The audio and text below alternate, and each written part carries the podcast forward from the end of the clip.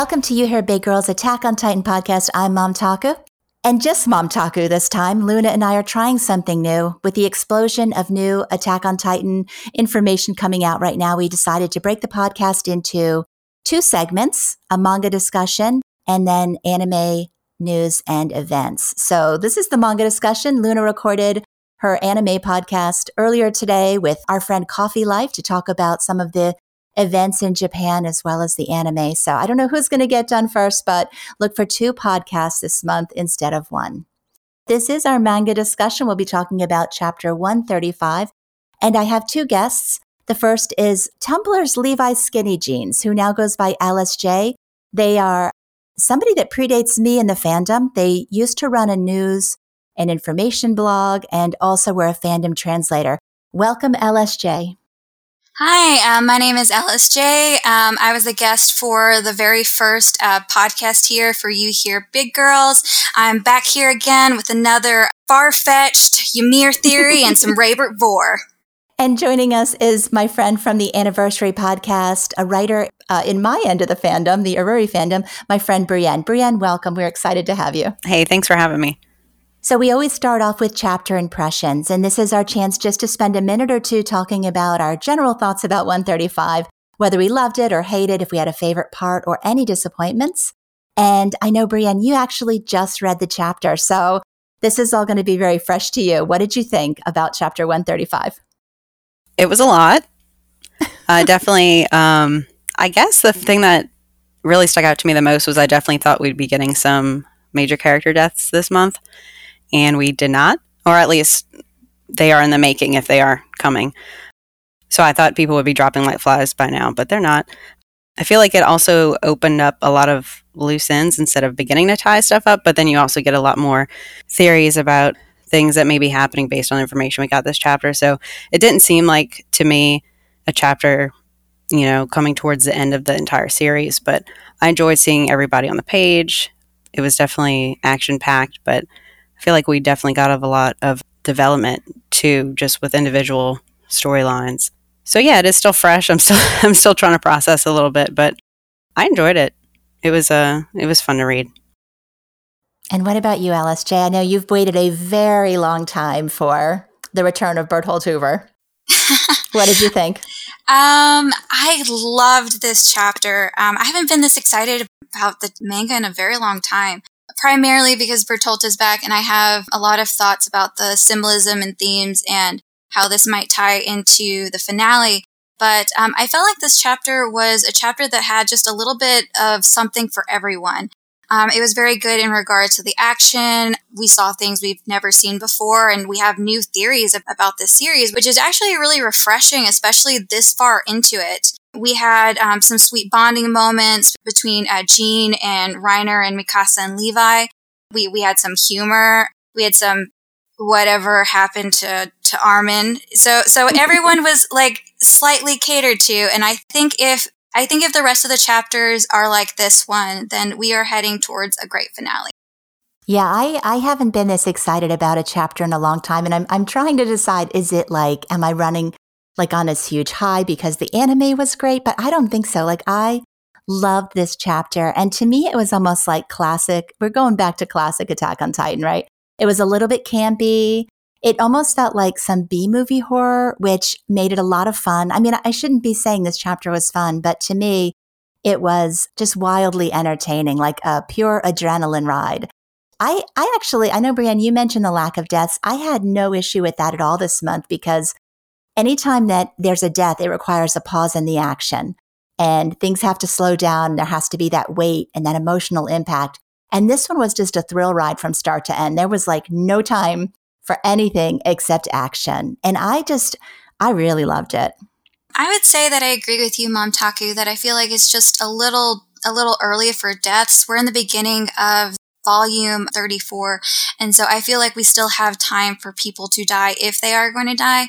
And I know that one character that everyone kind of expected to to die was Onyankopon. I am actually very against the death of Onyankopon because he is our only representative from the outside world part of the action, part of like the main cast. And so I feel like something would really be taken away if he were if he were to die, especially this late in the manga when we still have quite a large cast of our of our main uh, crew. Yeah, I'm with you on that. Like Onyankopon always felt to me like one of the true innocents. Like he literally became a volunteer because he wanted to help. He's like, somebody keep him alive. So I was not at all disappointed that he was lying there with Annie's dad. I thought that was kind of cool. I, I, I think the fandom, I'm trying to think back to last month's poll. The majority of people thought that he would be injured, but okay. So I don't think there was any huge surprise there that Onyankopon lives. It was a good moment. So the title of this chapter was Battle of Heaven and Earth. One of the reasons why I love being on the poll team is because the people that are on it are very, very smart people. And we sat around discussing what this could possibly mean. What is it talking about, battle of heaven and earth? We actually came up with like three or four obvious ones, uh, and then a couple not so obvious. But what did you guys, did you, was there any significance of this title? Brienne, what did you think about Battle of Heaven and Earth as far as what Isayama was trying to say with that?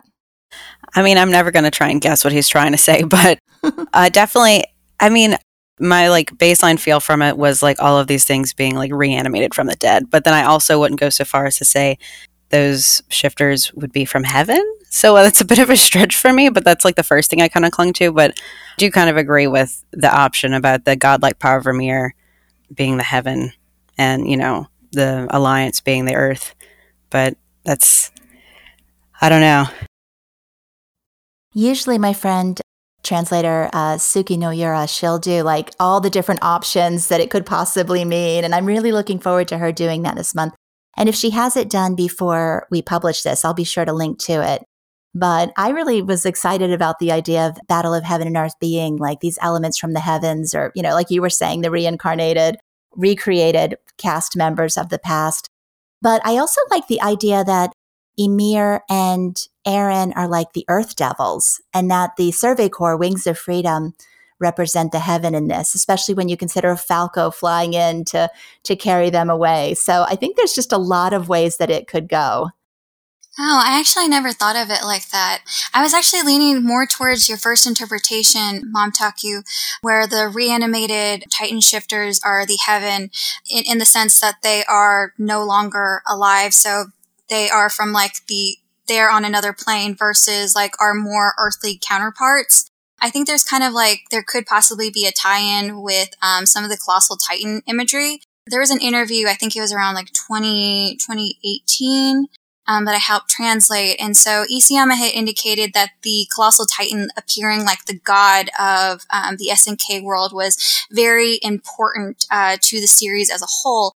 And so colossal titan just like bursting out, um, just kind of glaring at all of our main cast, like from above. I thought that was kind of like evocative of that, um, that imagery of them being on this separate plane versus our more earthly um, protagonists. It's so funny that I think what three months ago we had that like vision of the afterlife and everybody was like nope no afterlife nope no afterlife and then this chapter comes along and it's like hello afterlife I'm one of those people. I know. And Luna's not here to yell at me. So we can just talk about the afterlife and what that means for this series. See, if this was a couple of chapters ago, I'd be yelling at you. I was totally against all of that, but now it's kind of it's really hard to ignore any of that. I I, hey, I got Luna to say that I might have a point, so uh, we'll, wow. we'll, we'll see. You'll have to tell me what your logic was because I very rarely get Luna to agree that I have a point. well, the chapter starts off with OG Ymir, and I could not, like, of all the scenes for us to lead a chapter with, I never expected it to be her letting the pigs out. I mean, that's something we actually debated when this first happened. And here we see her with those pigs, actually with the gate open. I think most of the discussion I've seen this chapter has been involved around OG Ymir. Just, I mean, we know so, we know nothing about this person. She has yet to say a line in this manga. When you saw her letting the pigs out, did it change your impressions of her? I actually um, think this was kind of a welcome change. So I, I never really had strong opinions on whether or not Ymir actually let them go because I didn't think it was really that important. But it kind of gives her like a more humanizing aspect to her. So far, we've just seen her as someone who's been uh, suffering and is a goddess but we kind of see her doing this very human act of um, freeing these animals that um, were most likely going to get slaughtered. Just to kind of go back to um, some of the imagery with the Reiss family, um, we still have that book about Ymir, about the first king, and it always starts off, whenever we hear that story, it always starts off with Krista was a very kind girl who thought of other people. I wonder possibly if it's not just manipulation from the Reiss family to just kind of continue the cycle of self sacrifice. But I wonder if that might possibly be true as a whole. She might actually have been a kind person. And, and I think Ymir being a kind person would actually be really beneficial to people who really like that uh, talk no jutsu uh, route for the finale I'm not quite there yet. So like, I, I don't feel like too strongly um, either way in regards to whether or not she freed them. See, that's my question was, is this an act of defiance or is it an act of kindness? I think on the poll we asked that, you know, what is this? Is this that she was always team freedom? Is she the kind of person that resents people being kept in cages? And that's actually the option that's winning right now, which is kind of funny to me. Like, is this an act of compassion? Is it an act of defiance? I mean, we clearly don't have enough to go on that. But the transition now, we have her looking at these pigs, opening this gate, and then suddenly she's looking at the alliance. Are those scenes connected? Brienne, did you have anything for that? Yeah, the way I viewed that was, I don't know, she kind of appears to me in that moment to be like a shit stir. Like she just kind of wants to watch the. I don't know. Like I don't know why I get this vibe from her, but to go from her letting the pigs out to watching what I assume is her about to unleash all of these, you know, previous shifters on the alliance. That's that I, cu- I couldn't get that out of my head. I don't know that she's reminiscing about what she did, but I'm beginning to believe she has more power here than we originally thought. And she's just like, all right, I'll just let these shifters go and we'll see what happens. And it almost looks like she's just like watching, like anxious to see what's going to happen. Well, it's like the last time we saw her was with Ramzi and Halil, and she was just watching. Right. So she's definitely like, I don't know, like, I don't trust Isayama here. Here we've got this cute little girl in her little ratty clothes. And I mean, I don't want her to be the big bad of the series. But at the same time, I don't know that we're supposed to be viewing her as benevolent or potentially benevolent. I think a lot of people are expecting either her or Eren to to swerve on this. Like they're both out to kill the world and one of them's going to show a moment of compassion, maybe stop the madness. But I, I'm not seeing a lot of compassion here. Absolutely not. And then back in, I'm so bad with the chapter numbers. Uh, 130. I think I even mentioned this in my anniversary podcast, little chapter impression thing. But the fact that she was just standing there and like my first gut instinct was like she's this angel of death that's just watching this happen. And then i was like nah not this little girl. Like they wouldn't do that to us but now i'm i just i can't unsee it now. So you're a little suspicious of her or? I feel like i don't want to say she's misunderstood because i i don't think anybody understands her right now but mm-hmm. I am suspicious of her. Uh, I actually went back and, and reread, I think it's 122, where we get all of her backstory. And then Eren tells her he's giving the choice to her and she has the right to choose. And I saw that last night and I was like, okay, yeah, there's something going on here. So I am suspicious of her. I'm not saying her like base intentions aren't like good, but I don't know that she's technically going about it the right way. But I got my eye on her and I'm just going to see what happens at this point. I'm not even going to guess anymore. Like Eren said, she's like she's not a devil, she's not a god, she's just she's just a human being. And when human beings have suffered for a long time, they tend to lash out. And so what we are probably seeing is her anger at having been forced into her current situation. And I think what we are likely to see is probably a moment of compassion, and if not compassion from her, at least at least a moment of hesitance from her. I don't necessarily think she's evil, and I don't think that she's going to uh, end up being the big bad. I'm super fond of Eren being the big bad, but I think there's a little bit of I think there's a little bit more nuance to both characters that um, Isayama is going to expand upon in the next few chapters. As he stated um, in an earlier interview, he wants to tell a story where there are no real villains or um, heroes. It's just a matter of perspective.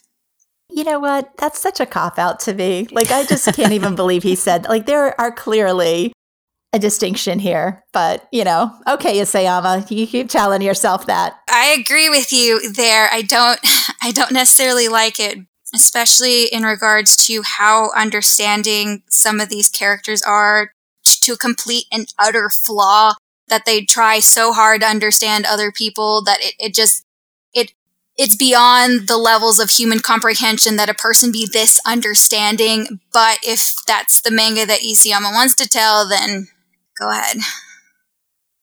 I'm with Brienne on this. I mean, the jury is out. I'm watching her though. I, I just I don't understand. Even after two thousand years of suffering and building titans, the level of rage to sit there and and just start skewering people. Like that's a lot of rage you know? Like if it was me after 2000 years and i was free i'd probably want a nap not let me go watch these kids die and you know i, I probably would have a more hands-off approach than what we're seeing here but it's going to be interesting. Like you were saying brienne it's like all this stuff is getting set up still. Like we're we're still setting up for the ending. It's this mystery box approach to telling a story where each chapter there's a, a new bit of the mystery being added.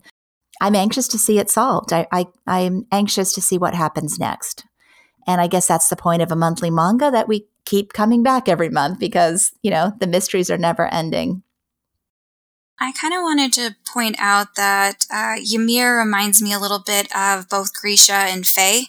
Grisha inevitably led to both of his sons becoming Titan shifters and becoming an extremist from a singular act of naive kindness. He allowed Faye to see the balloons and she ends up getting uh, eaten by eaten alive by dogs. When we go back to chapter 122, Ymir frees the pigs and for freeing those pigs, she is chased down by wild dogs and uh, has an eye gouged out she suffers in um, in a similar way to to Faye in regards to having been attacked for that.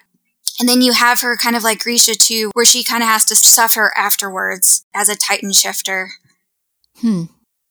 But uh, she did remind me a lot of Faye, especially especially with the dogs, and I think that's something that will probably end up coming back, um, especially when you think of I can't remember the chapter, but there was a chapter where Eren is thinking of Armin and he gets a fat, a flashback of Faye, her corpse having been eaten alive by dogs. So I think, I think that imagery is going to come back in a big way.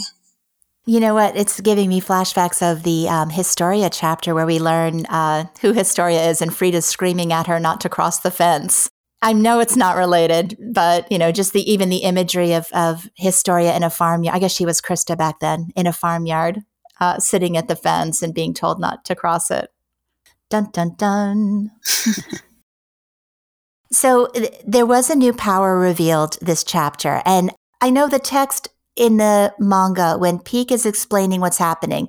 She said it was a founder ability to be able to resurrect the nine titans. Do you guys think it's Eren doing this or OG Ymir? Does Eren know that that's a thing he can do? I don't know. I'm with Brienne on that one. I kind of lean. I'm leaning towards this being Ymir.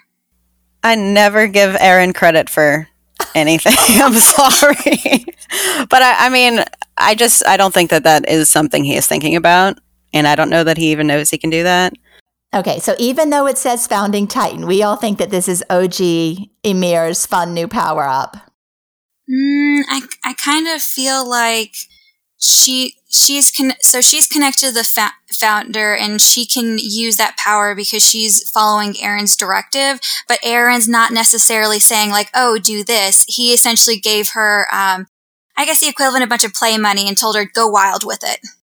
Okay, so he's basically her battery at this point. She's borrowing from him to be able to create this Titan playground that she's got going. So is that how we're how we're seeing this? I think it's more like the directive. So for example, like say we have a boss and like an overqualified intern, right? Overqualified intern's not going to do anything until the boss gives them gives them a message to do something. So I kind of feel like it's that. Eren's essentially told Ymir, take care of it, and she's doing whatever she she feels necessary to take care of it. Yeah, I kind of agree with that. I mean, I feel like Ymir's just kind of been along for the ride ever since Eren, I don't know, freed her. Is that what we're calling it? I, I feel like he's probably just saying, you know, protect me or this is what I'm doing. You you do what you got to do. So I think yeah, she's probably working through him and is just going at it. And I don't uh, necessarily even agree with the idea that she's free. I feel like she's still bound to what Eren is telling her. So Eren told her to start the rumbling and maybe he's given her a little bit more freedom in her actions, but she's still a slave to the directive that Eren gave her. I think in the poll we asked people what we, they thought the relationship between the two was, and the most common response was that they're teammates. They're basically just side by side working together. That there's not one or the other that's in a greater position of power at this point. But I honestly don't have any opinion on that. I, I'm just, you know, again, this is one of those things where we're still opening the mystery box. So I think either, I think, I mean, I, I think that that would work. Um, I feel like they're kind of um, they're loosely connected for now. So so I feel like Ymir still is forced to um, do whatever Eren says, but I feel like there might be something that could break the connection. We'll we'll kind of see how that progresses throughout the finale.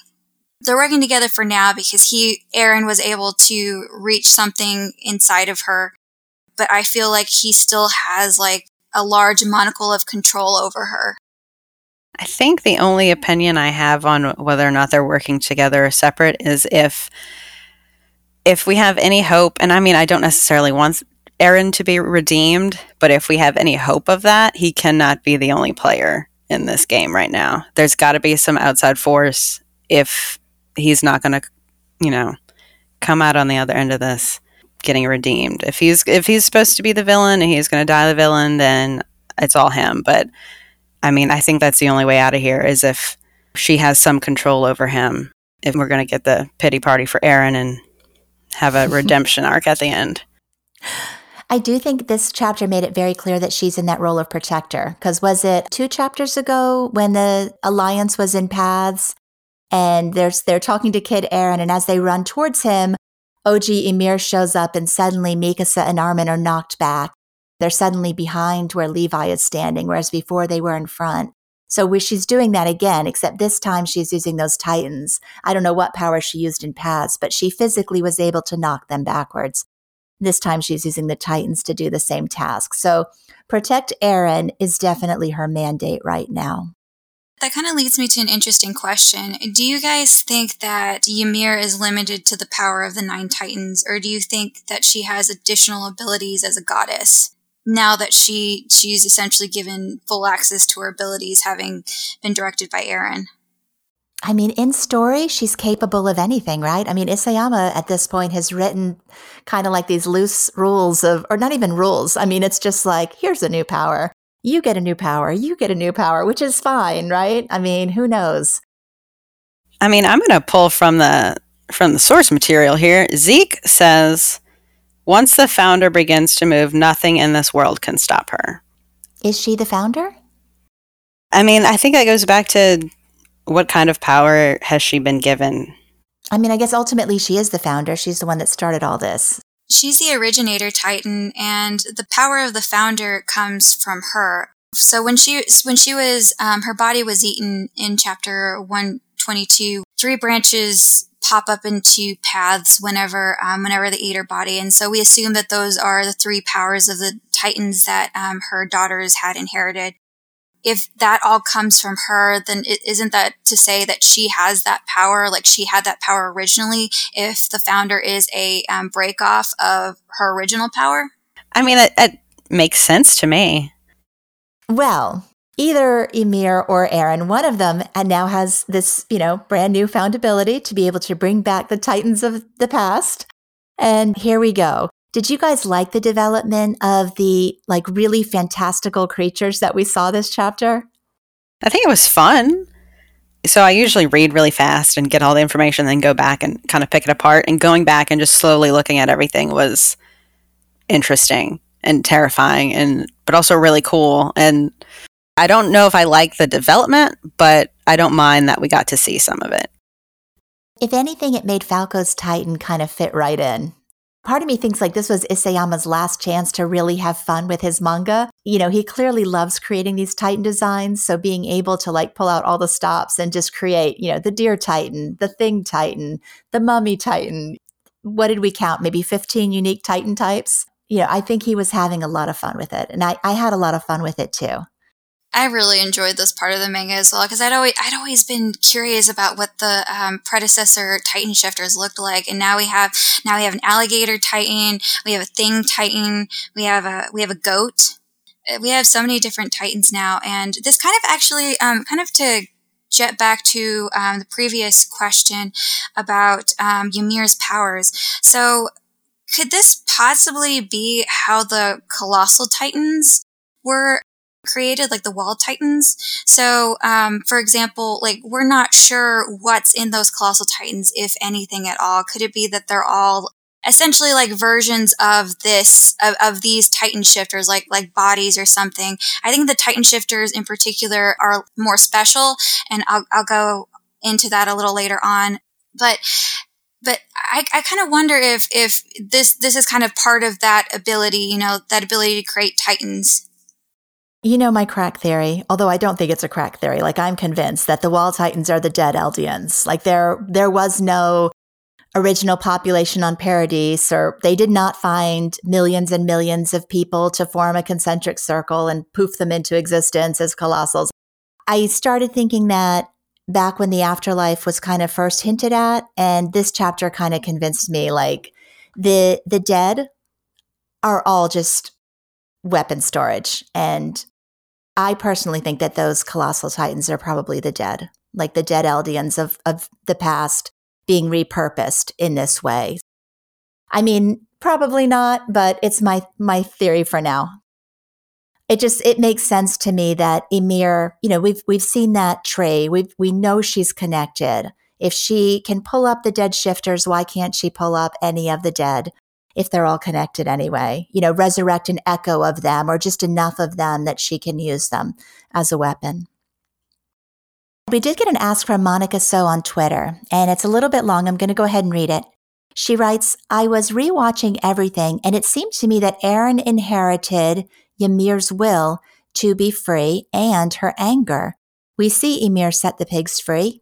It really was her maybe because she wanted them to free, but by doing so, she became even more enslaved. My question is this Do you guys think that Ymir saw through paths that Eren wished for freedom and that she could enhance it with her anger, like she somehow chose him to help her become free? So that this is the only way for them both to be free. Maybe Eren is doing this for her sake too. So I think this kind of plays into what was it, chapter 120? wherever Eren talks to her and says, you know, were you always calling me? I don't remember the exact dialogue. Were you leading me here? Didn't he say something like that to Ymir? I have the volume right in front of me if you want. Mm. Give me a second. yeah. Were you the one who led me here? You must have been waiting all this time, waiting 2,000 years just for somebody. I mean, maybe once we get into the time loopy stuff, I just kind of check out and go, whatever happens is going to happen. I don't even. what chapter is that, Brienne? 120? 122, I think. All Let right. me confirm. Yeah, it's 122. This is kind of a difficult question because then it, it kind of goes into do we do we think that Ymir or Ymir is controlling Eren or uh, Eren is controlling Ymir? And that that's kind of like a loaded question in of itself. But let's not forget the title of chapter one is To You in 2,000 Years. So if Ymir is, after 2,000 years, finding Eren, she would be the answer to that, To You in 2,000 Years.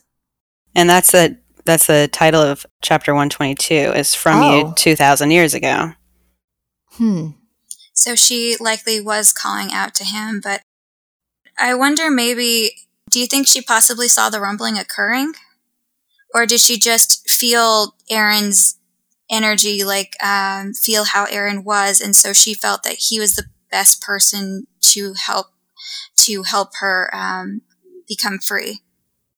I mean, that's what Monica So's question is exactly that. That was there sort of this um, cosmic connection that she felt with with Eren. What's funny is that do you guys remember when uh, Freckled Ymir gets her power and she has that vision of paths as she's sitting there naked laughing? You know, she actually sees the same vision that Zeke sees, that um, you know, that we see when we get into that paths realm. I always kind of felt like, oh, I guess I wanted to think that that was OG Ymir kind of communicating with Freckled Ymir, that there was that connection there between the two. Yeah, maybe maybe the connection was with Eren all along. I feel like it's complicated because it's almost like it is a good question. It's like I don't know. I think it's kind of like what came first. Like, did she seek him out? I don't know. I mean, it's hard to even theorize about that right now because we have so little information. Yeah, I mean, he said it. He said the words, and then with the two to you in two thousand years, that's further evidence. So, I don't know.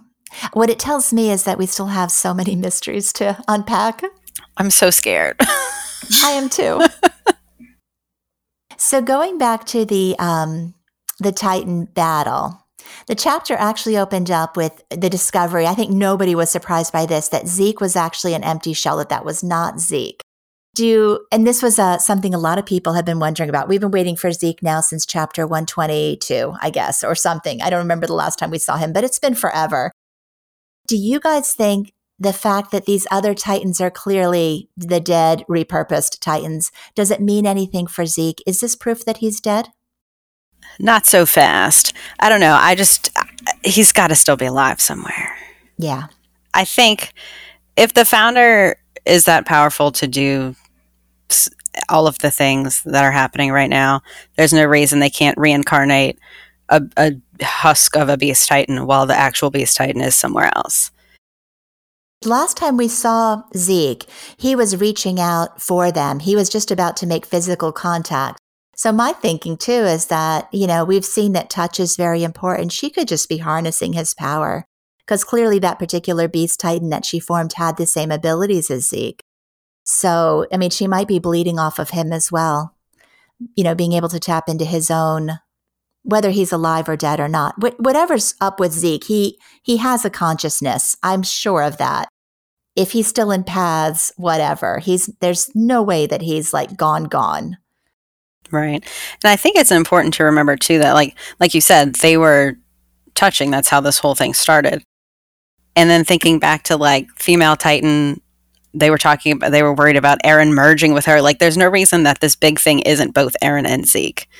hmm That not that he has any control over what's going on, but also I feel like he probably still would need to be alive for any of this to work. The whole theory like killing Zeke might end the connection. So if that's true, he'd have. I mean, I don't know if his dead body still technically has royal blood. I mean, Oh, that's kind of it's a technicality there, but and then also we have one one um, example of Eren using royal blood to control Titans when he punches Dina's hand, and he had there is some type of momentary effect. Like he doesn't have to maintain contact with her the whole time while he's you know sicking Titans on on uh, Bert and Reiner, but it does wear. I'm assuming it does wear off eventually. So even if he had touched Zeke that one time, I don't think it's gonna like stick. I'm kind of wondering if Zeke has been dead this whole time because um, Zeke was resurrected by Ymir, right? And his body was recreated by Ymir inside the body of a Titan. So what if he's technically just been more more or less like a Ymir puppet the whole time, just just not really conscious of it, or, or kind of like kind of like something like a golem, I guess. So Zeke's body, like his actual physical body, was created by Ymir. So wouldn't wouldn't it make sense that he, she should still have some semblance some semblance of control over that, I guess. Because I felt like I felt like it was really, really strange that she specifically resurrected Zeke. Like it was like it was very specific that he had to die at that moment.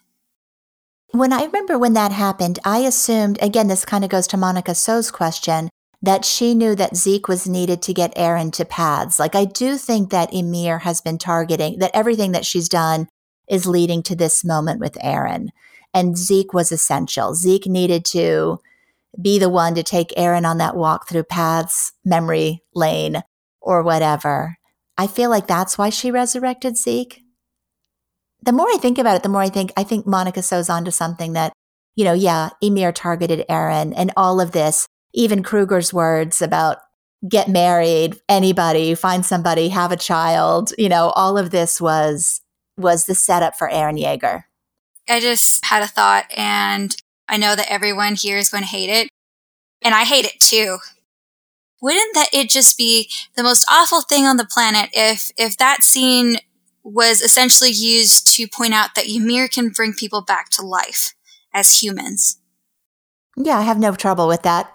can you imagine if SNK, the series that had the reputation of killing off everybody, just brought back a vast majority of their dead characters at the end. How infuriating would that be? I mean, I know in my conversations with people, they're so upset about this whole afterlife spin because they're so afraid of exactly that happening. And I think they're so desperate for Hanji's vision just to have been a vision and not anything true. I think Isayama's smarter than that. That would really would upset people. Uh, this I don't trust that man. I think maybe we like like at max if if Isayama were to do that, like maybe one one or two people, like one person, I guess, if someone were to be resurrected at the end. Freckle Ymir. Freckle Ymir. Like, why is everybody this? Okay, this is what gets me. Like this, this theory. I'm talking to all of you guys in Andrew's server. This requiem theory, where OG Ymir is going to be reborn as Historia's baby. Why does she get the do over and nobody else? Like, if we're going to have a resurrected character, I don't want it to be OG Ymir. Can we pick somebody else? Well, let me get to this. Are we all in agreement? Yes or no? Do these r- resurrected, what do we want to call them? Recreated, resurrected Titans have a semblance of their first consciousness? Are they are they empty husks that she's controlling or do they still have a little bit of their soul? I think in the same chapter, we kind of are given a hint towards the answer. I think that um, they do have some semblance of consciousness still in there. Maybe their souls still exist somewhere in paths or elsewhere, um, but they are being forced against their will to work for Ymir. And, and possibly it could be that some, some of the Titan shifters are more conscious than others. Um, so for example, I wouldn't necessarily say that the alligator Titan would be as conscious as someone who died recently and has connections, personal connections with our main cast. What do you think, Brienne? Reanimated souls, or are they just reanimated shells? I'm hoping it's just the shells. I really don't want to. I don't want to think about the consequences of these these souls being trapped, essentially. And I, I think that, like everybody, you know, talking about Zeke and his ability to throw stones and stuff maybe that's just like muscle memory sort of thing and less of a mental sort of I guess animation.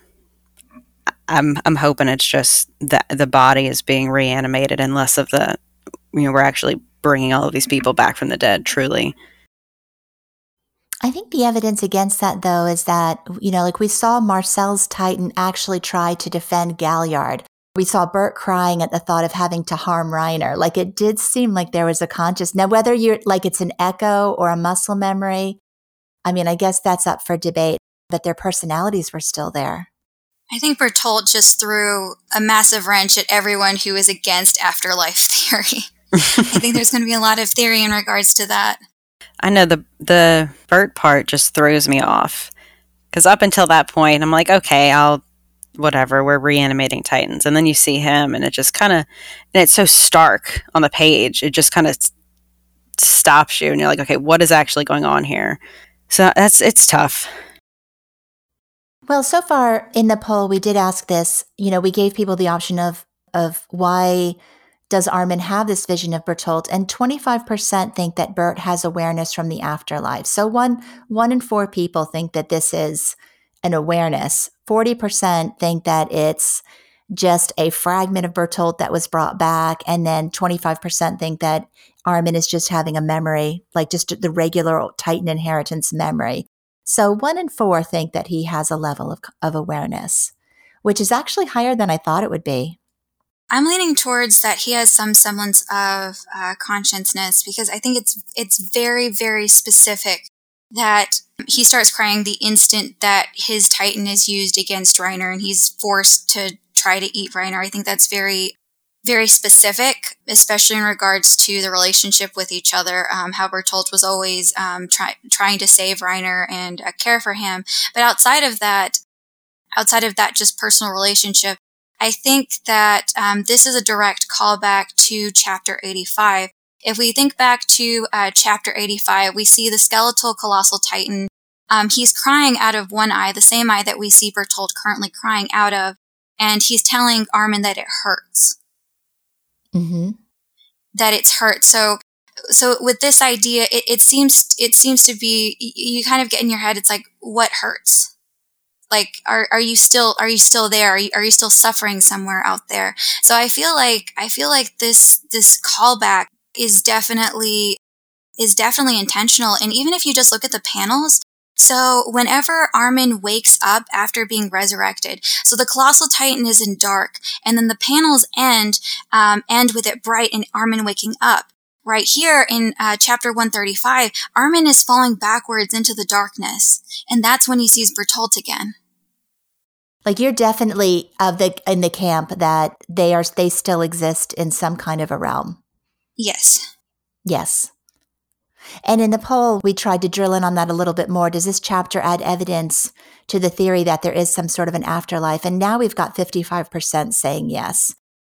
Good old Bert, accidentally giving us this uh, Survey Corps happy ending. I mean, there's nothing happy about this end. If there's an afterlife, it's not a nice one. It's not a good one. This is unless bad. you're in Hanji afterlife. Hanji afterlife seems pretty sweet. Uh, hanging yeah. out with all your old buddies, telling stories to Erwin. That seems like a pretty sweet afterlife out there until until OG Ymir decides she wants to mess with Levi, so she reanimates them to torment him. Then it's not so fun anymore. Stop! I'm gonna stop you right there. you know it's coming. No, I don't think it's coming. But Erwin Zombie's coming back to Vor Levi. I know. Think about it. Think about it. the possibility is there. I mean, Valhalla was basically weaponry storage. It was hanging on to those old, you know, warriors so that they could be used for Ragnarok. So if OG Ymir's been collecting these souls, or if she can reanimate them when she wants to as weaponry, then then anything is possible. The story could go anywhere. Let's move to something happier. so I didn't ask you guys this. Who was your MVP? I really had a soft spot for Jean in this chapter for some reason, I don't know why, I think seeing him get Reiner out and save him from Bert chomping on him, like really just kind of, it's like, whew, like lifted a weight off of my shoulders, but also I really, I just enjoyed seeing him help him. But I feel like everybody, lots of people did lots of things in this chapter. I, I started a list somewhere when I couldn't keep track of anymore of who saved who, and it just, everybody did something. I kind of really appreciated Pieck just going, Eren ain't my friend, just going for it in front of everybody. So I guess props to her, but I I don't know. I'm gonna I'm gonna just pass on that one. it's tough. Pieck is such a good character. Like I I am so in love with her right now. Like I was thinking back to which chapter was it? Like 121 or right before when when she shows up on Paradise and like faces Eren with the gun, you know, and then and then walks up to the roof and like points at Eren Yeager. Like she is just she is such a badass, guys. I mean, honestly, like I hope tribute videos as soon as that anime's done, like let's just have a tribute video of all of Pieck's great moments because her Like you were saying, Eren's not my friend. Finally, because I'm sitting here the whole time going, just come on, guys. And then someone finally steps in and says what I've been thinking the whole time. I do love her. I do wish we'd kept the fan translation with Perish Nightmare. uh, the official changed it to Now Vanish, You Nightmare, but I just Perish, Perish Nightmare. I think we're all waiting for this nightmare to perish. It's still pretty metal. I appreciated that. It was beautiful. And her getting skewered by the Ugh. Warhammer Titan was like, yeah. She's not dead yet. My MVP, I think, would have to be Bertolt because he just two panels of him energized me enough to write a five page theory. but legitimately, it it legitimately it is Pieck because I just I just like that she she's basically told um, the 104th, screw you guys, I'm doing what needs to be done.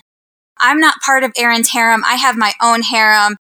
I'm going to blast this guy. Yeah, it was amazing. You know, what you were just saying, I was looking at the poll results earlier, LSJ, and somebody, you know, we have the section where we say, Do you have any additional comments? I, I was um, just glancing through them, and this one hit my eye. It said, Standing Bertolt Hoover isn't just a hobby, it's a lifestyle, a reason to breathe. He's also an art, the first gift you open on Christmas, a hug from a loved one. He is everything I have ever wanted, everything I needed. And I just thought seeing Bertolt this chapter, like for the Warrior stands, the, the Bert fans who've waited this long, like she just kind of, whoever this person was, maybe it was you, I don't know. No, like, it wasn't me. one of your people. one of my people. Um, one of um, your people is very happy. Yeah. Um, Bert is love. Bert is life. Mm-hmm. In in my opinion, Bert is kind of like a muse to me. I don't know if you guys have ever played um, played the game Jak and Daxter, like the old one for PS2. There's a mission where Jak has to get the muse back for the sculptor, and that's how I see Bert. It's like without with Bert, I see beauty in everything, but without him, I can't sculpt anything.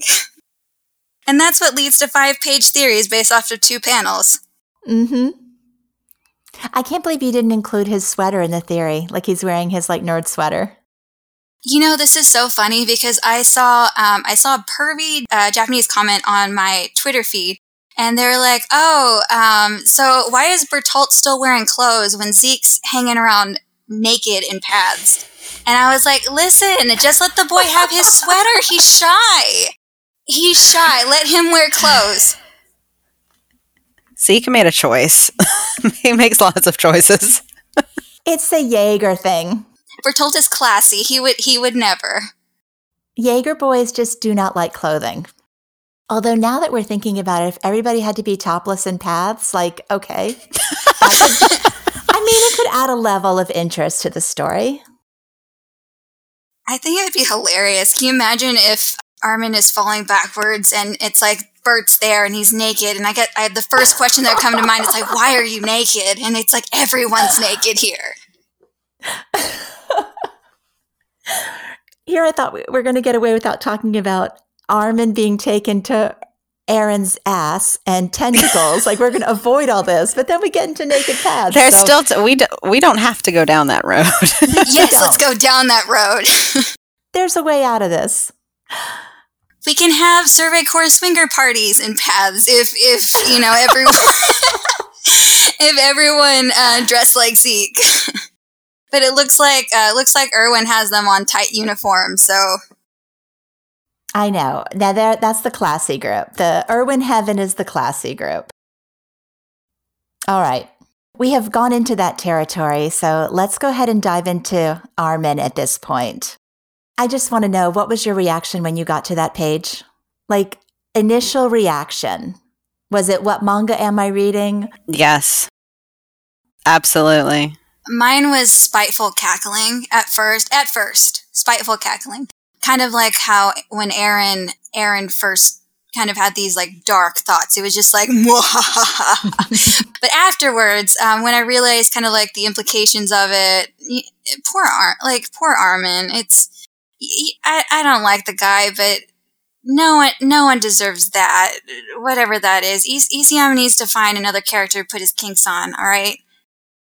Now I love Armin and I thought it was hilarious, but I do love like I just because it was just like where did this come from? Why is this happening? Like after I thought about it and realized, okay, well, you know, you you don't want a Titan to transform. What you do is you immobilize their body and you stuff something in their mouth and mission accomplished. Armin is not going to transform. So it makes sense on a level like, okay, I can see why the chameleon titan or whatever would have done this to him. But the imagery was just so unexpected. Yeah, it was out of left field. And it, it mainly confused me because I was like, did I miss something? Like, where did this come? And, you know, that's before we kind of realize all these other Titans are coming back. Yeah. And I was like, uh, I got, I'm like, is that Pieck? I'm like, no, but she's not there. And then I was, it like took me a that. second. I I would hope so. they have to buy her lunch at least. but it kind of threw me for a loop. But I mean, it's I understand it. I guess. Um, I don't know if it needed to be done like that, but you know, going back to Isayama's very particular taste, I think this is probably a reference back to Berserk and that infamous scene with Casca as unfortunate as that is. But just beyond that, just having a reference to Berserk, there is um, there is another reference there. So Isayama has been well known for using uh, onomatopoeias and uh, very inappropriate times. Um, I don't quite remember the name of the boxer. Um, I'm going to have to look it up um, after after after our conversation. But um, when Armin had the tongue shoved into his mouth, he makes a noise that is the last name of a particular fighter. So um, some people were kind of pointing out, like, oh, maybe that's kind of like, you know, it's is just kind of uh, throwing like uh, something a little mess, like some messed up humor in there. It's like he's throwing his little inside joke and kind of laughing about it. Armin gets tentacled and boom, there's a there's a fighter name. He's got a weird sense of so humor. So it's like one of the MMA fighters. Is it? Was yes. it? Do you know if it was one of? Oh, okay. So yes, he, it's an MMA MMA fighter. Ah, the noise that the time he did that with Bert when Bert was get was being killed was that also a fighter or was that just um that wasn't the name of a fighter that was just like a a noise right? Oh, actually, it was the name of a fighter. Wait, with Bert too? Yes, with Bert, Bertolt as well. He's done oh. it on several other oh. occasions, oh. but these two kind of particularly stand out because these are these are two specific fighters. So I kind of wonder if this is this is kind of like Armin's humiliation, but I, I don't really like thinking of it like that way. I kind of want to just say like Isayama kind of likes laughing at inappropriate moments I mean, is it possible it's his way of saying that somebody's getting in like a, a knockout punch or something? You know, like if somebody was Muhammad Ali or, you know, whatever, like some, that's the, literally the only fighter, uh, you know, I can think of. But, you know, could it be that, that it's like a knockout punch? No, I think this is Isayama's humor coming out because he's done this on several other occasions where, where he'll have characters make sound effects that reference um, other things like it'll be like a little silly pun so this is this is Isayama humor for Isayama there was actually an interview where Isayama was kind of laughing about the um, noise that that that Pacquiao noise that Bert made whenever he was crunched um, like he was kind of laughing about that. So I kind of feel like these are like little Easter eggs for Isayama. It's like, yes, yes, I will put this fighter in here in this incredibly inappropriate moment and have a good laugh at myself. I would believe that. It wouldn't surprise me either. Mm. So there's one of those as as Armin is getting tentacled. Yes. Okay. And then Armin fades into unconsciousness. And I mean, I I again, like this chapter is so hard to talk about because we don't know. We don't know what's happening. Right? Is he dying? Is he going to paths? Is he going somewhere else? And I know LSJ, you've got a theory about where he's going. So let me ask Brienne, what did you? I mean, do you have any theories on what's happening to Armin in this moment? Nope. I'm saying. okay. I mean, I know. I mean, I, I feel like it's kind of weird to say we're going to get another paths conversation because I feel like that time has passed. But that's all I can honestly think of right now is got to take him out of the equation so we can talk to him. I don't know if he's going to talk to Eren or Ymir but besides that, I have no nothing I'm at Isayama as well right now. He he's gonna do whatever he wants to do, and I've I've I'm I've predicted things wrong every month, so I really mm-hmm. I'm just along for the ride at this point. Well, I think my initial opinion was that he was gonna he was dying and going to paths heaven or whatever. But then I read LSJ's theory and now I'm not so sure. But we will get into that in a few minutes. So originally I I thought he was going to paths and we got an ask from Paris on Twitter. Paris again I think was thinking along that we were as well about Armin. We saw what she thought of Armin's talk no jutsu, but do you think he will talk to her? So I had kind of assumed that Armin was going to get into a place like maybe Ymir deliberately targeted him, is bringing him to the paths realm for reasons, and we would have this conversation. But I don't know, that just none of it makes sense to me. Like that doesn't that doesn't make sense. Armin going somewhere where he can talk to somebody makes sense, whether that's Zeke or Bertolt or I mean the boy needs information somebody somebody on our on you know the alliance needs information about what to do to stop this I do feel that Armin is going to uh, end up talking to someone.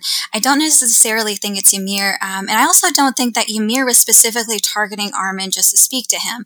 I kind of feel like she was targeting him in regards to in regards to getting him out of the way because he's currently the most dangerous to her and to Eren.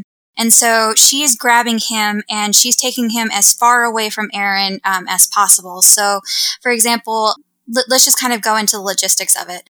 So let's just say that um, Armin is able to injure himself and he is able to explode. That would be on the far end of Eren, near his butt. And I'm assuming that that's not where Eren's body is.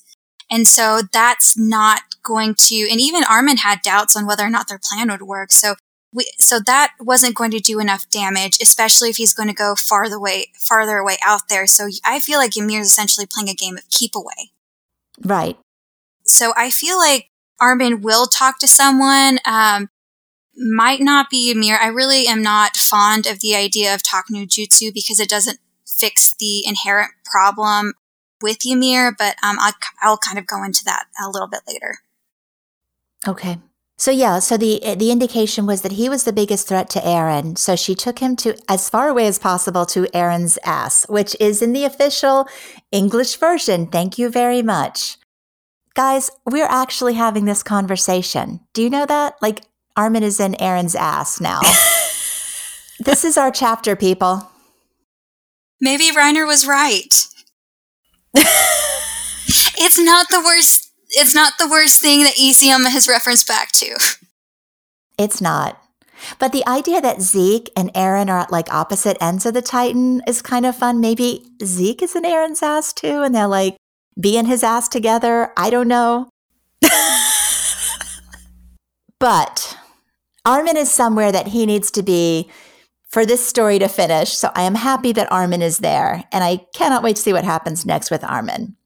But if if OG Ymir thought that Armin was the biggest threat, I don't think she's met Mikasa because holy cow, that woman carried the whole team. Like I I was so I know like people that love Mikasa, sh- we've waited a long time for like something. This was good. This was very good. She had a good chapter. She really did. She really did. I love the imagery of the wings behind her, the wings of freedom. I and haven't seen anybody complain about that, but I saw it was in the poll, but I was like, that was the best part. I thought so too. There were a bunch of like crusty, salty old people that that did not like that. Oh, did you see in the poll that we okay, okay. You know what, guys? The poll is a lot of work, and so sometimes we like to have fun. And so the question, your thoughts on Mikasa this chapter, like I don't, I don't write a lot of the questions. I, I kind of, you know, I help out, I supervise, I make decisions sometimes, but, but really Crunch, Cloudy and Puppet, they, they are the heroes of this chapter. But I really wanted this Mikasa question about, you know, what was your thoughts about her? And the choices were she's unbelievable. What a bamf. They were goners without her. Bless those Acker genes. All of the above. And I refused to answer this question because I thought it'd be fun to like suss out all the Mikasa haters in the fandom and just kind of poke at them a little bit because, you know, I put a lot of work into this too. I want to poke at people sometimes. You are poking had, at a full hive of bees right there. Uh huh. But only 10% refused to answer the question, which I still find remarkably high. so all of the above was um, almost 60%. We've had about 1,500 responses right now. So 60% of the people were like cheering for the girl.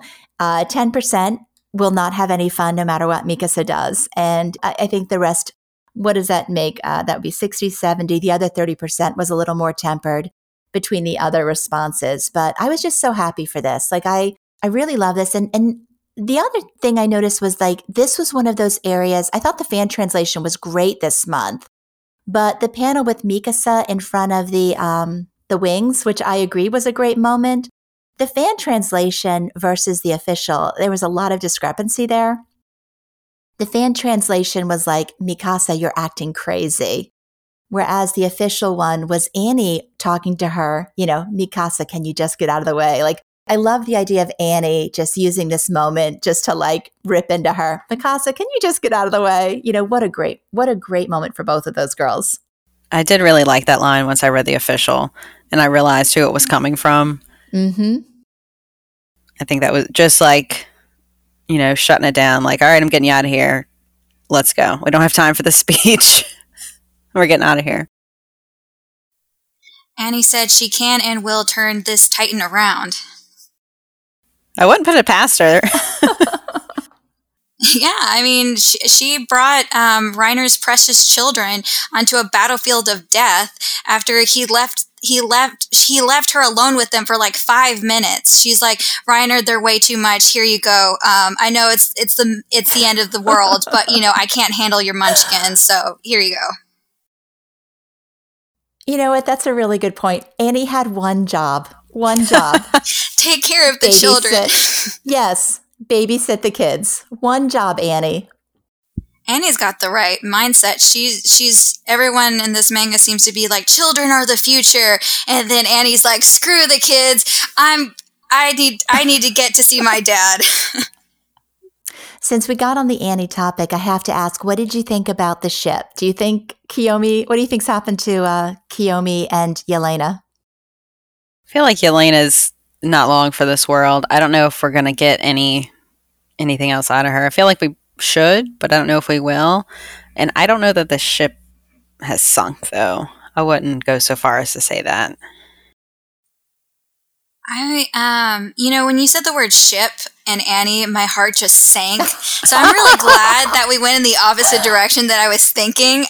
But I'm actually kind of against the idea of the ship sinking because can you imagine Yelena surviving the end of the world and it's a happy ending and she's just so salty that there's no more drama to be involved just like you know there's nothing else it's just boredom um, but I can also see her kind of dying in like a not necessarily a blaze of glory, but at least seeing something incredible before she's stomped. Right. Well, if she saw Falco take off, that would be a pretty incredible sight, even if it sank. I, I just, I don't know that they would mention sinking the ship unless it was a possibility. But, you know, Isayama all the time tries to make us worry about things that don't ever actually happen. Uh, like those cannons? yes, the cannons. Looking at Falco, though, I mean, he had room for more people. It's not like they couldn't have come along. I think that that lends credence to the idea that the ship is fine because they could have climbed on. Right. And also, why would you drag those two people in a battle if you didn't have to? So they're fine. I think they're fine. I'm not worried about the ship. Maybe Falco has an age limit. It's like you must be, you can't be any older than this to ride this Titan. And the, the ship has sunk because Isayama um, can't keep any characters over the age of 20, 23 alive. Yes, yes, this is a fact. So, speaking of people over the age of 22 not long for this world, what about Levi? Brienne, I like, I think in our corner of the fandom, you know, we're definitely in the Erwin and Levi community. Half the sentiment is, oh, good, hurry up and kill him. The other half is, please stop torturing this man. We got an ask from Ruby Gus. Let me let me say hello to Ruby Gus first. Hey, Ruby Gus, and read her question. Do you think it was really necessary to take out Levi again? Everybody was down except Mikasa. We already know he wasn't, so what gives? Is there a twist coming that we don't know about involving Levi? Do you have any thoughts on that? What's next for Levi? I mean, I'm hoping this isn't just playing into my theory of Levi is was put on this world to suffer and he will do nothing but suffer until he is old and then he'll die of old age. And I'm hoping that's not what's happening here. I think it's maybe his way of slowly taking him out. Like, we obviously saw that him getting blown up wasn't enough to completely take him out of the game. So we had to throw him back in there a little bit. And now he's like really hurt. I, I don't know. I don't care what it is as long as it's not him. Okay, well, now he's down two fingers, possibly an eye. Uh, and maybe the bottom half of his leg, depending on what happens. But he's he's going to survive it all. I would prefer that not to happen. Honestly, I kind of feel like this is um, a parallel to Erwin. In I believe it was uh, chapter eighty-two, um, Levi going through that same arc, um, kind of giving up his dream of killing and his promise to Erwin to kill Zeke for the betterment of humanity. And I think it would also tie in really well with Kenny kind of coming to an understanding of what Uri was feeling as he passed away. So I feel like it's kind of Levi in, I, I honestly think that Levi is probably going to die next chapter, is going to have a moment where he's thinking about both both Erwin, like how how he told Erwin to give up his dream and save humanity, and and about uh, Kenny, where everyone's kind of um, drunk on drunk on something, and er, and Kenny finally coming to that that understand that full understanding of Uri at the very end. Yeah, so there were two parallels or two throwbacks regarding Levi, and one was definitely with Erwin. And I know I saw like Lost Causes and a few other people post about it where Levi says, you know, use me as bait, which is exactly what Erwin said. You know, Levi's clearly ready to throw it away if he needs to. He'll do what he has to do. But there was also the parallel from the female Titan arc. And I don't know if you guys have seen those panels back to back. I think we had them in the poll where literally almost the exact same scenario in Female Titan arc, but the roles are reversed. Uh, in that one, Levi is instructing Mikasa both times. And one time he's saying, you know, you be the distraction, I'll go do this. And this time he's saying, I'll be the distraction, you go do this. And it really felt to me like, I mean, for one thing, Levi was like shockingly chatty this chapter. The man doesn't say anything, and suddenly he spoke a lot. A lot. I mean, this was definitely the passing of the baton, I think. It felt like that. It reminds me of Hanji. It's a little. Mm-hmm. It's really sad. I think everyone's kind of ready for, for Levi to go, but on the other hand, the way that, that it's likely going to happen, I think I think people are torn on it. Um, I think I think most people want Levi to kill that monkey. Um, he's been screaming monkey for the last couple of chapters now, and now we have the possibility that it's not going to happen. Thematically, it would fit. It would fit Erwin and, and Kenny really well, but you know, it's like I just wanted Levi to blast Zeke one more time. I know, Brienne, you wrote that huge meta about why you felt like it Levi was so huge. it was how many words was that? A little over five thousand words. Wow. Yeah, I mean, every chapter that passes, we get further from that.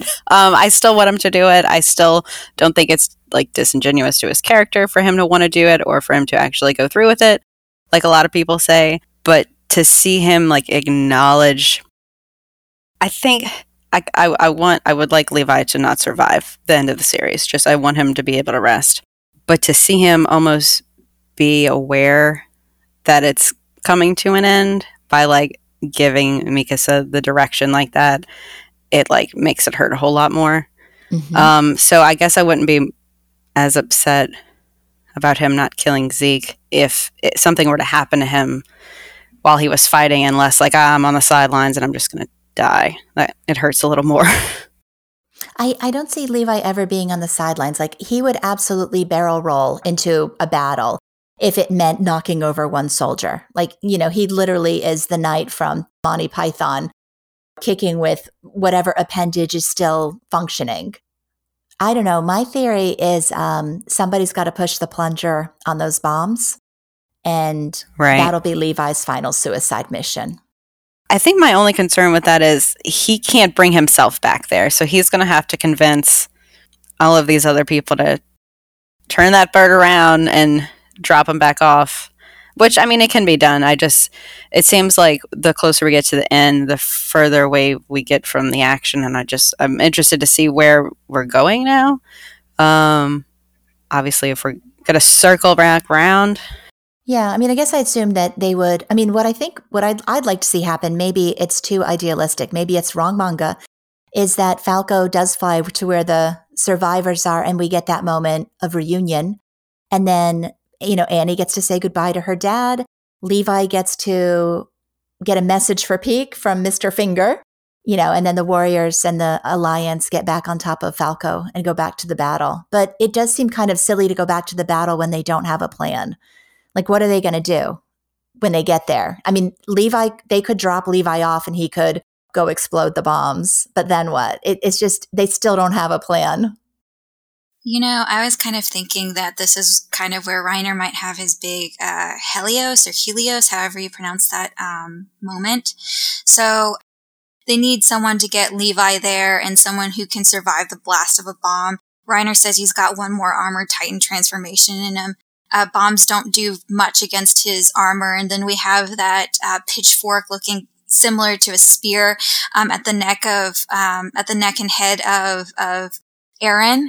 So it's like I feel like possibly Reiner and uh, Levi could get a, a, team up there, and Reiner unfortunately surviving.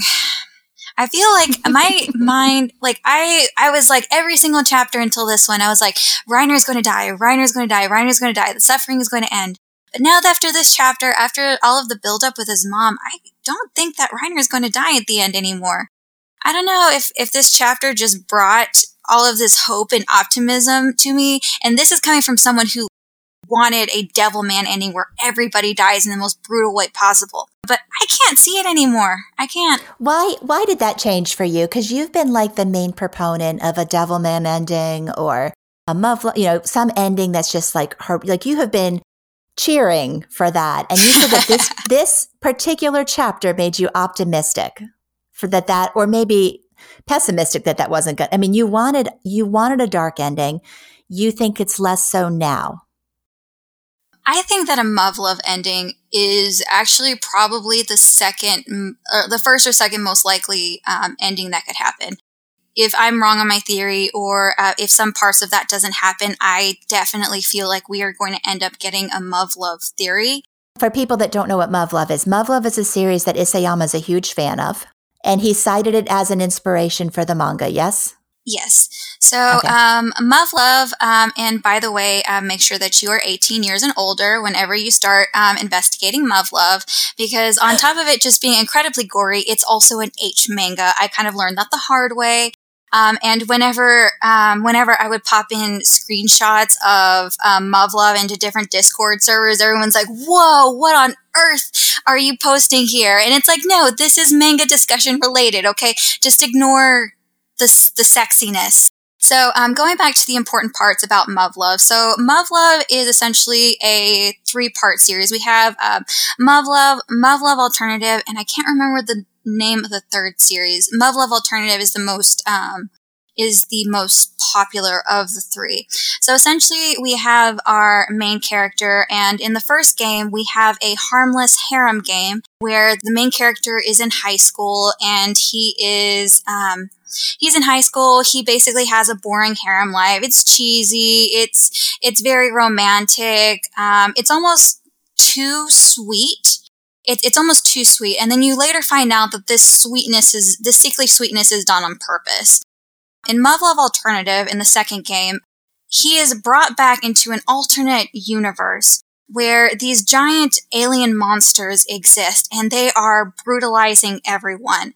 And so, in the end of this universe, Muv-Luv Alternative, I believe everyone he knows dies. And then in the third game, um, he's brought back again um, but with all of the knowledge of the second game. And so he slowly changes events to benefit his circumstances. So in the second game, he was like a klutz. He uh, he wasn't very good at arming his robot. And so he was basically the loser among his group. In the third game, he's a complete and utter ace. He, he aces everyone. He makes all these decisions to uh, save people that he loves. But because of those decisions, it actually alters their world. And so it may, it slowly gets worse and worse and worse and worse. And to the point where, um, where everybody he loves has died and in worse ways than they had died before. Ultimately, that game does end up with the character resurrecting a last time and he's back in that harem game. And essentially kind of like the vibe of that game is like you have several themes of resurrection he gets he gets all these different redos. Like he just does yes. it over, and the harder he tries, the worse he makes it. Yes, essentially. The harder the harder he tries, the worse he makes it. And um, I will link some safe for work media about um, Muv-Luv because I feel like the theme is very applicable to SNK. So one of the endings that I feel is like the most likely is that Muv-Luv theory where they end up defeating Eren, but they don't end up taking care of Ymir or Eren doesn't quite die and then he brings his consciences back to that tree um, where he was with Mikasa. And he can start he can start things over and over and over again until he gets things right. And so um, that would be kind of like this bittersweet ending. You could take it as oh, Eren actually learned his lesson this time. He's going to, he's not going to do the rumbling this time. Or you could take it as, oh, um, Eren's, it's going to be even worse than it was before. Some kind of like hints that the Muv-Luv ending is uh, very likely is those shards. So the shards with like the high school AU, you can kind of see it like, oh yeah, that's Muv-Luv, and now SNK is Muv-Luv alternative. So let's just say, like in, in like those previews, um, Eren is is really bored and he's hoping for a world that's more exciting. When he wakes up from from his zombie dream, um, he's so disappointed that his world is boring.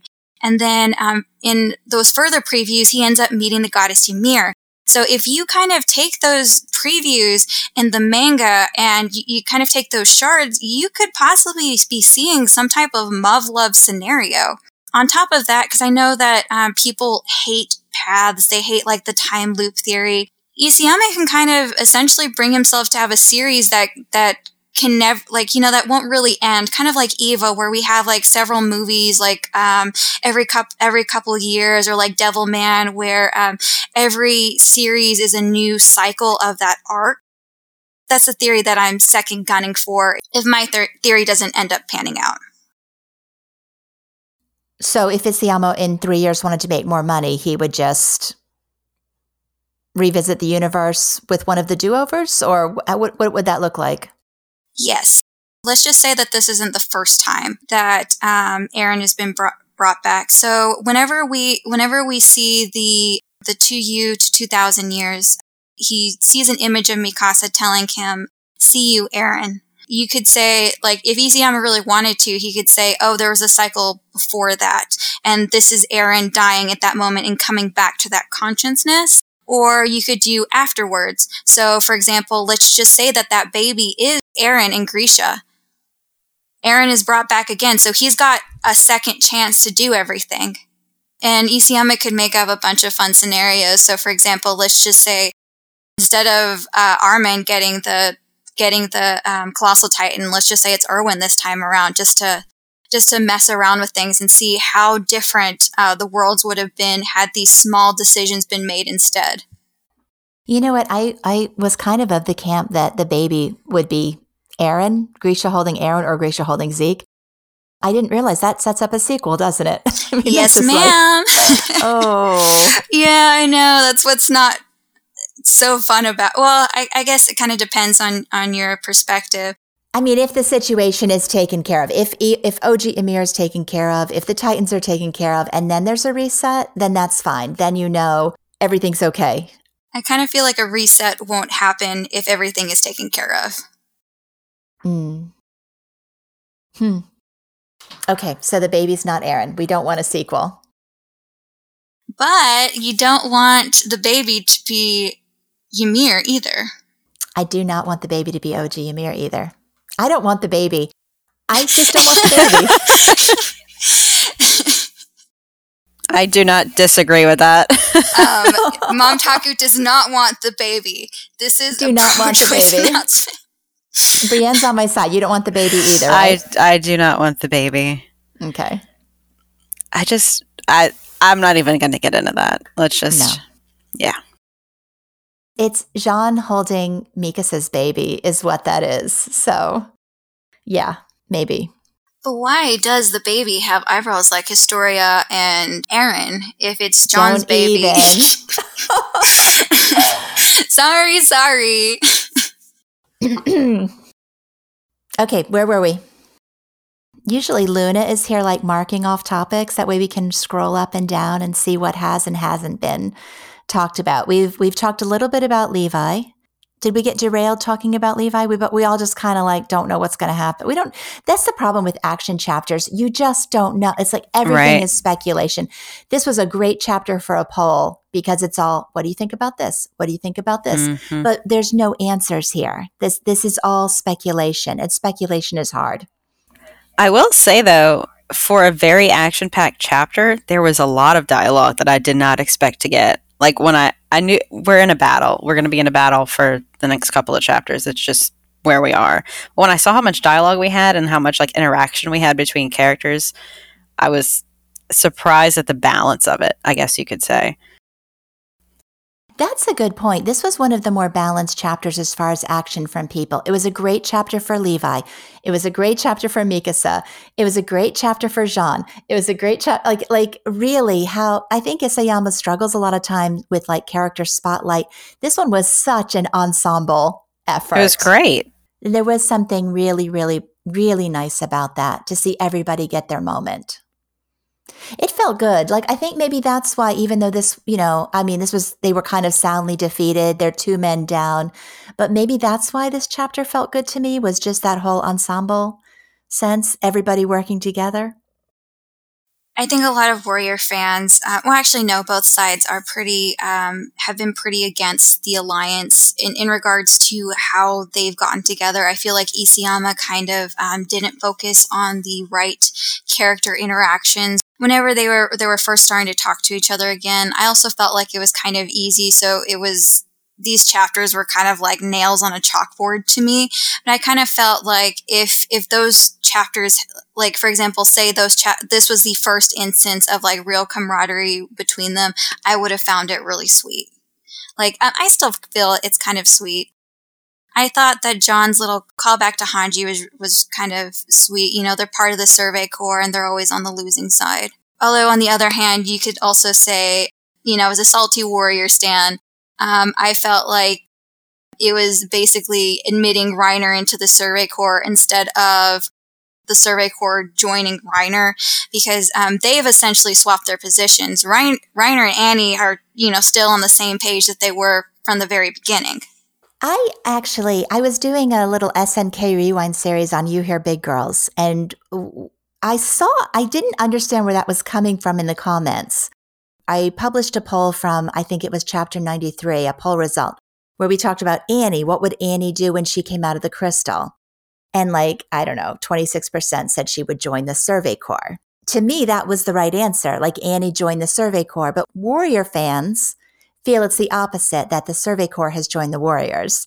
And I had never looked at that perspective before until I saw the pushback on that poll result like to me, it's still the Survey Corps. I keep I keep messing up and calling it the Survey Corps and not the Alliance. Whereas you all see it as Annie and Reiner have never strayed from their mission to stop Eren Yeager. Like that's they're still doing it, right? Is that the connection?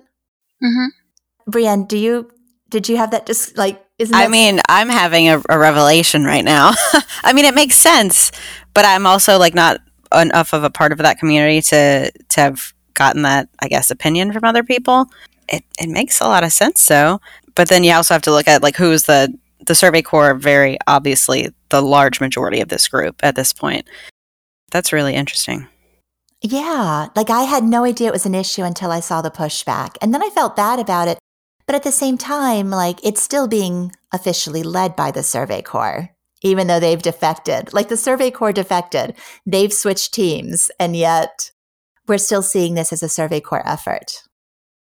Somebody mentioned in, uh, I was in Andrew Allstar's live stream yesterday about how weird it felt to see Reiner being surrounded by Jean and Connie and, and all the members of the Survey Corps like swarming around him, working together. Like that was hard for them to see as members, you know, as, as people who side with the Survey Corps. So I guess what you're saying, LSJ, is that like it was equally as unsettling for the warrior stands to see them all coming together. Yes, um, I can definitely say that because we have the giant, colossal, titan sized elephant in the room that hasn't been addressed yet.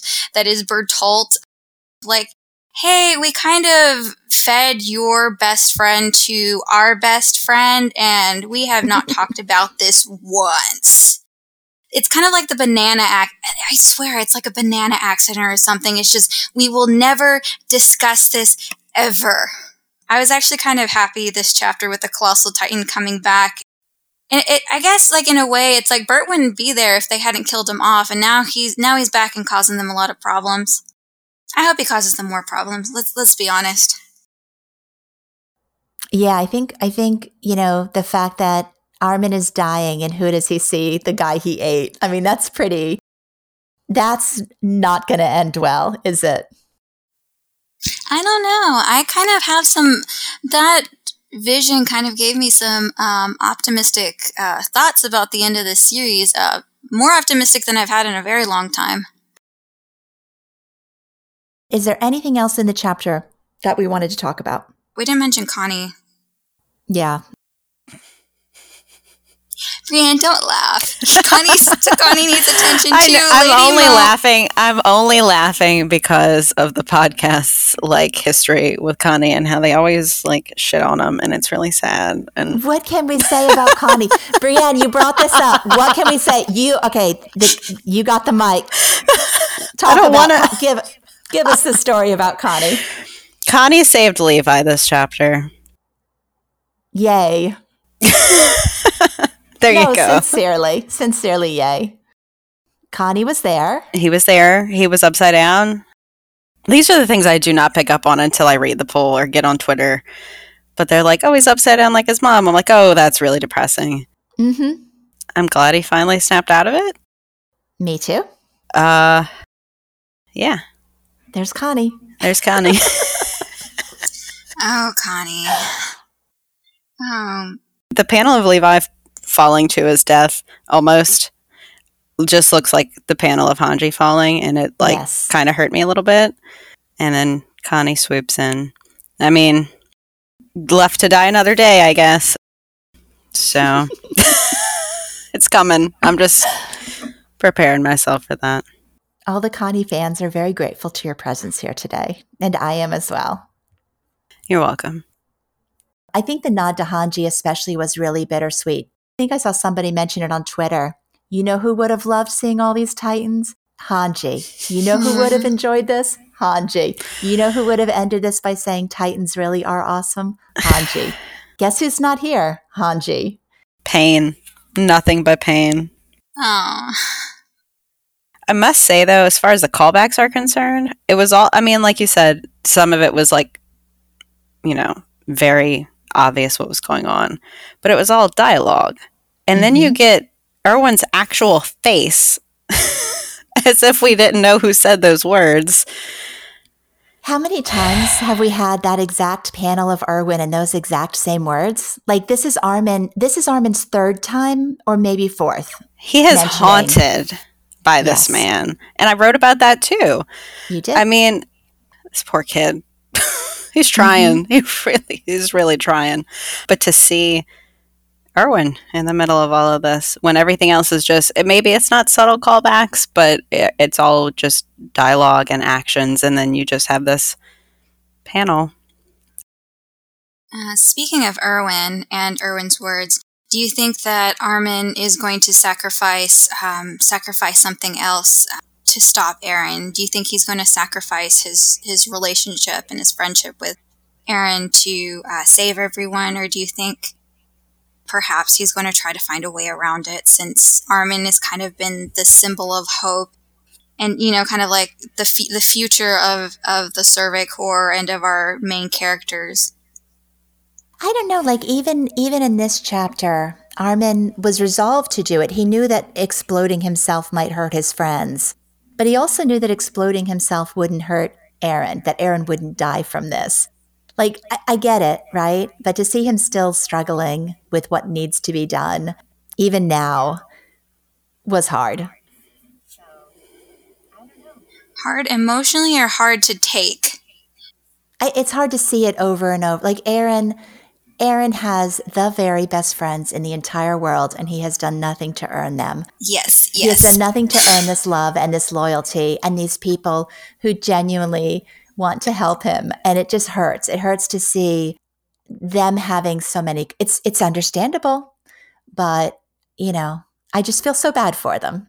They they their only crime was not picking good best friend. You know. I mean, we have quite a few other crimes that they've committed, well. but uh, let's not go into there. Let's just say the power of a Yeager man, sexy, sexy Yeager man, will cause uh, the most rational of people to do some uh, unsavory things. Apparently. Save us, Brienne. You got anything?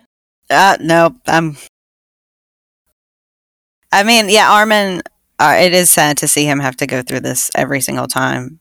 But I think he's maybe a step closer to figuring out what he needs to do or convincing himself to go through with what he needs to do. It looks like he was gonna do it. Like he I was, think so. he took that moment to pause.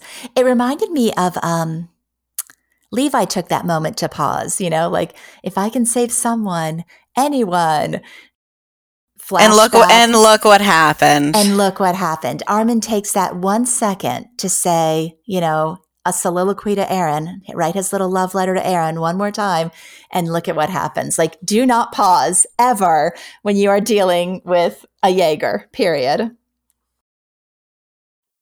Well, this is a good time to take a break. Let's take just a few minutes. We'll be right back. And LSJ, it's time to talk about your theory. We'll be right back.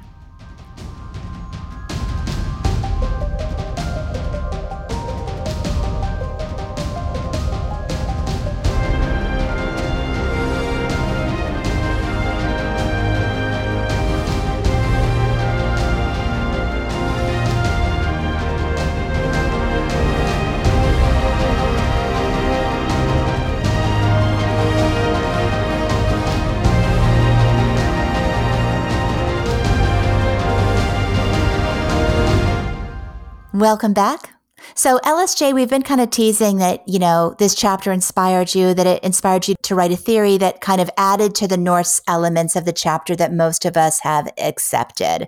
And I know you got that on Reddit today and you've gotten a really good reaction. But I thought since we have you as guest, why don't we just kind of go through it and talk about um, how this chapter has changed things for you as far as what you think is happening, particularly what's happening with Armin. The basics of I, I know um, during the break, Brienne, we were you were saying that you really are not into like the Norse, the Norse mythology of this.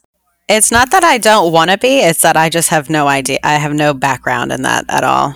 So I find it very interesting, but I'm lost when it comes to anything like that. Yeah, I am too. And the only reason I know anything about it is because Luna plays Final Fantasy and apparently this is in there.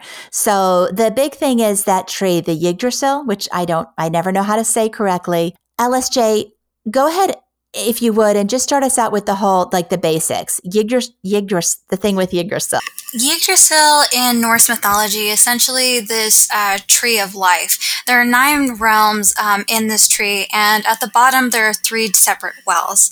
Um, as we can see throughout the chapter, especially chapter 122, we have this tree, um, the Titan tree, that has all these references to Norse mythology. So if we look at that Titan tree, the body of the trunk, it's in the shape of a man and a woman.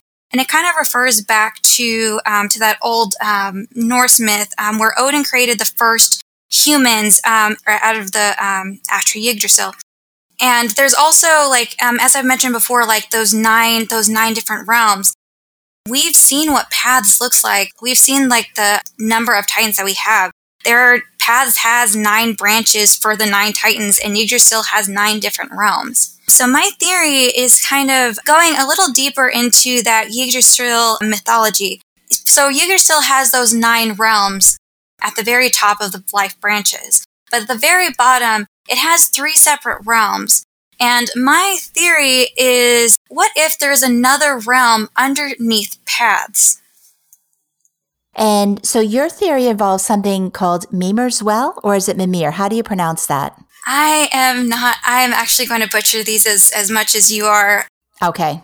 As much as you are Mom Taku. I'm just going to call it Mimir. So in Norse mythology, there is this Mimir's Well, and it's underneath Yggdrasil. Is that correct? Yes. Okay. So your theory is that when Ymir fell into that tree, she fell she could have fallen into Mimir's well, and now Armin is doing the same? Yes. So when I was kind of comparing the two panels, we've seen several instances of what paths look like. This, this very bright, sandy place with a large open sky.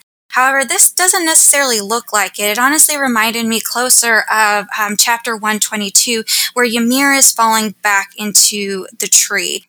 And it made me wonder if perhaps Armin isn't going back into into paths. What if what if there's another realm outside of just paths? And that's exactly what Armin is falling into. So you might be wondering like why is this important or this seems kind of like a wild stretch there's actually quite a few little hints here and there that there might be something beyond just paths, or there might be some type of afterlife in this series. Um, just kind of digging in a little deeper, um, in chapter 122, there was a splash text, and the splash text is written by the editor, and it doesn't show up in the final version of the product. It's only in those first release.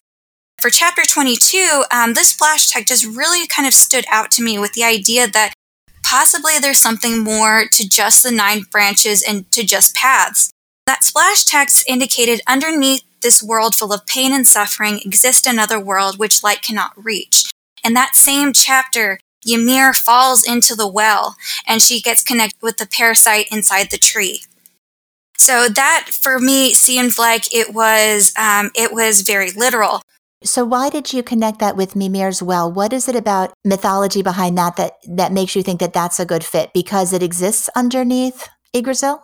So essentially, what kind of brought me to that conclusion is that Ymir, the character, despite her name, actually has a lot of connections with uh, Odin from Norse mythology.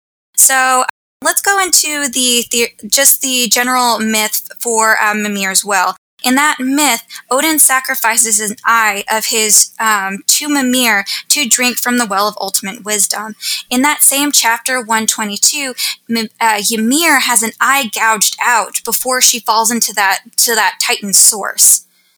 Mm-hmm. Some other connections between Odin and Ymir is um, the spear getting stabbed by the spear. That happened to Odin as well as well as like Ymir and Odin, Odin was the one who created the first humans out of Yggdrasil.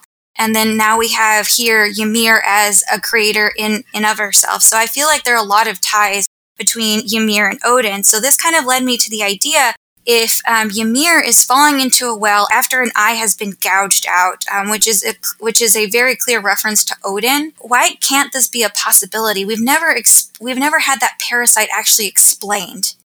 We don't mm-hmm. know what that area is, but we just know that it's underneath paths. And if we take that in consideration with the uh, splash tech, that there's a world underneath our own, it seems more likely that there is something underneath there. You think that this world underneath is where the Titan shifters are? Yes, um, I would say that um, I am definitely leaning towards that idea. And the thing that kind of brings me uh, towards that idea that this is where the Titan shifters um, actually are, is the panels of Bertolt.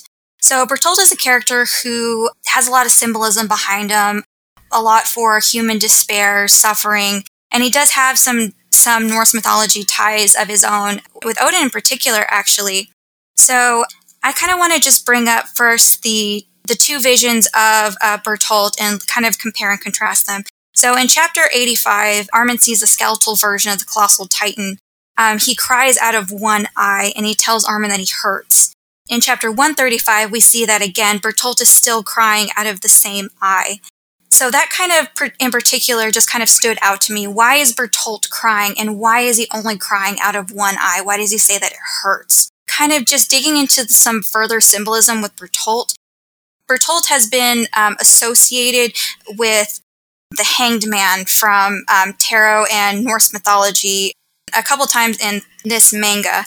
And a lot of people, you know, it, it, kind of it's it's an obvious reference that Bertolt is the hangman. A lot of people just kind of think about the tarot card, what that means.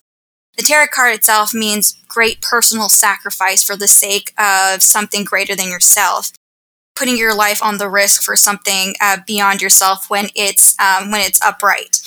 Um, it means the opposite when reversed. However, the important thing about that card is not the meaning itself, but the actual myth behind it. So that myth, that that hanged man on um, on the card, is actually a reference back to Odin. In the poem uh, Havamal, Odin hangs himself from a tree, and that tree is most like is uh, most commonly known as Yggdrasil. He hangs himself as a human sacrifice to himself while still remaining alive. He suffers all this pain and hardship as a transcendent consciousness for nine nights. So um, the key words here are transcendent consciousness. So Odin suffered as a consciousness beyond himself. And then we have Bertolt here telling us, um, who has associations with Odin and with the hangman, telling us it hurts. It honestly seems like this is kind of like, kind of very telling that saying that Bertolt still has some type of consciousness un- out there. So um, just kind of thinking about that, Bertolt's suffering, I was looking through the panels and I noticed that there was this one panel where Bertolt and Ymir have the same expression. So in 122, the the scene right before Ymir falls into the well is her expression is exactly the same as Bertolt's um, in the instance that he first shows up in 135.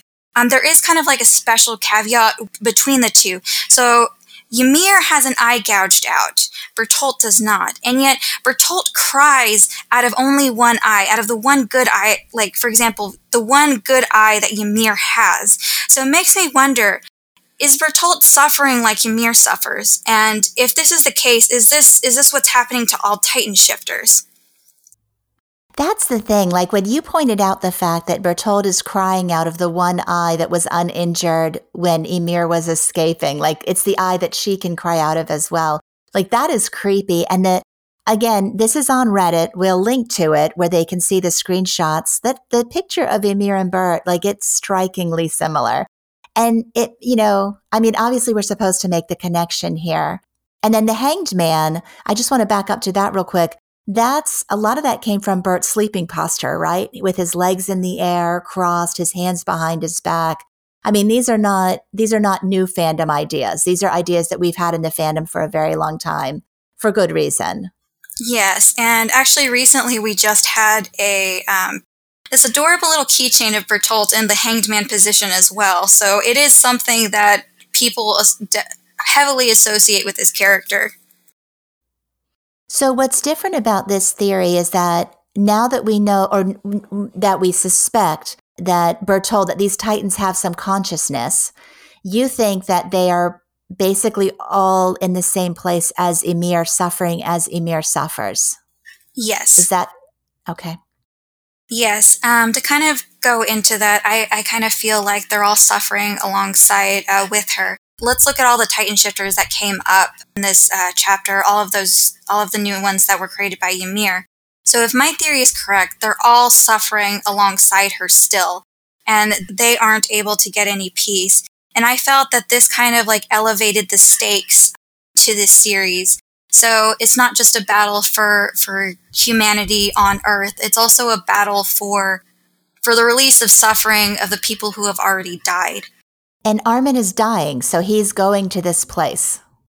I kind of feel like it's either Armin is fading, Armin is dying, or perhaps Bertolt's despair, which is also uh, kind of like a huge theme with him and with Reiner and with Eren, kind of like reached out to him.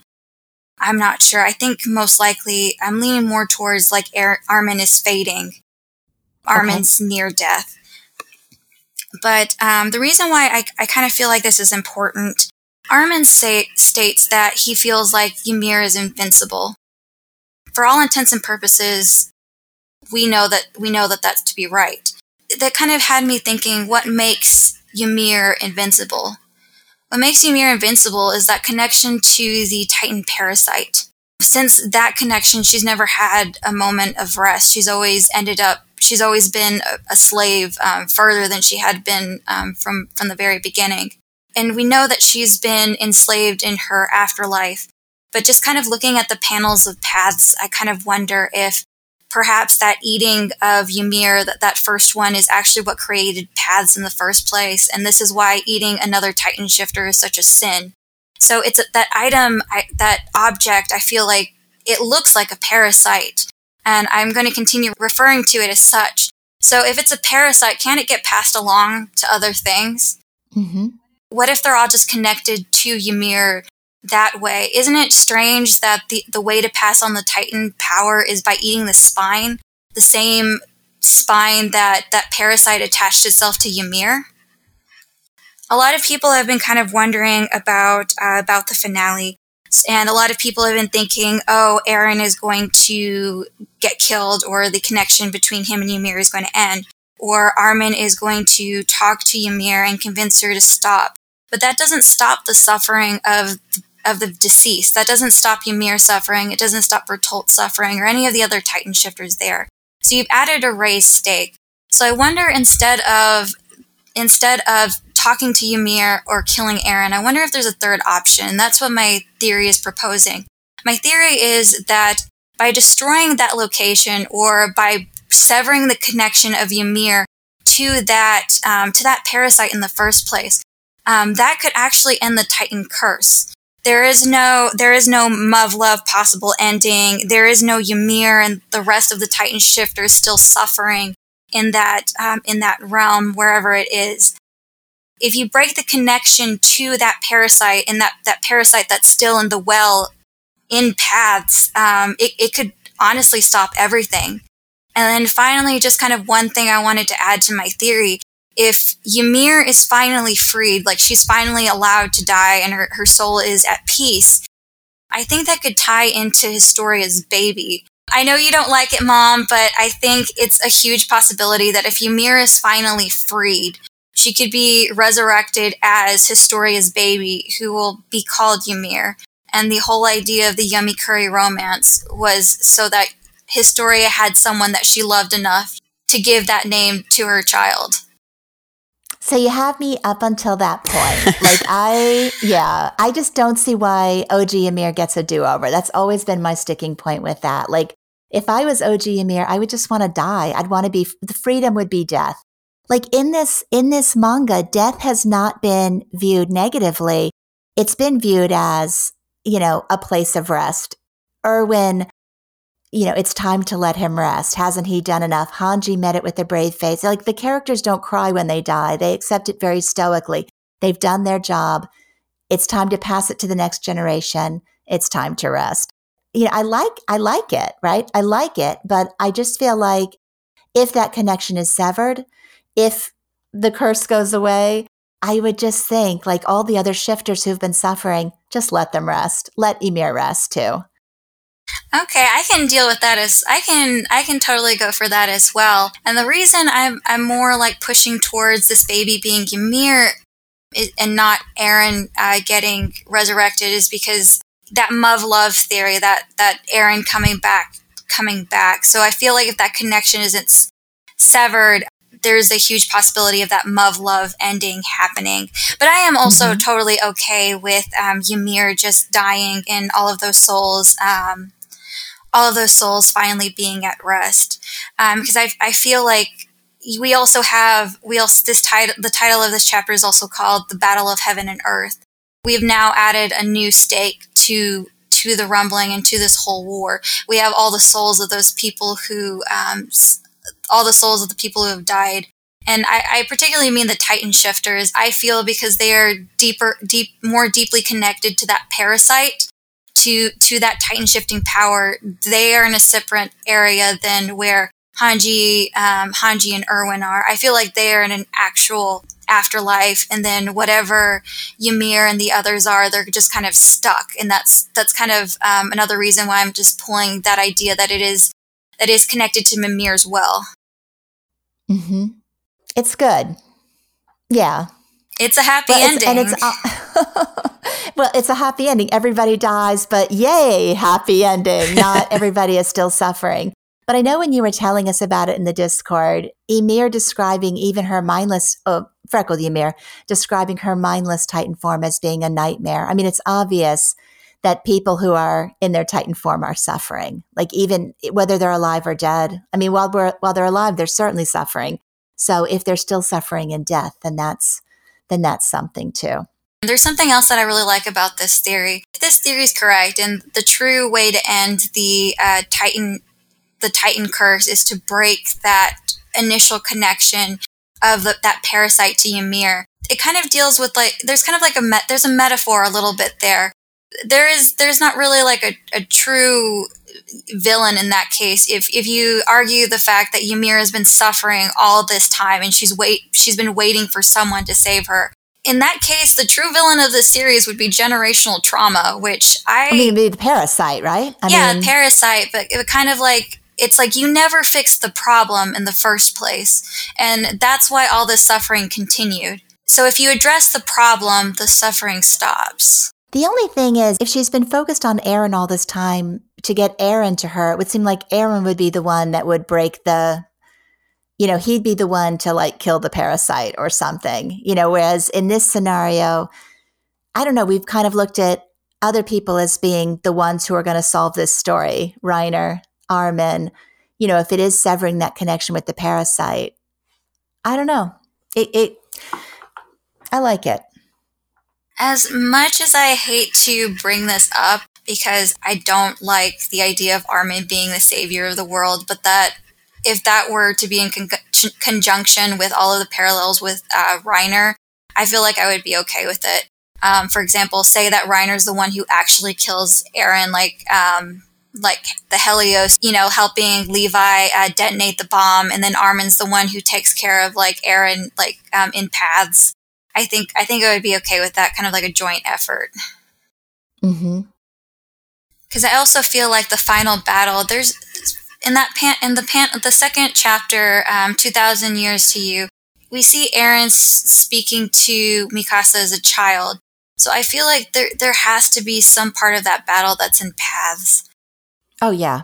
It, there has to be something more to paths than just um, than just what we've seen so far.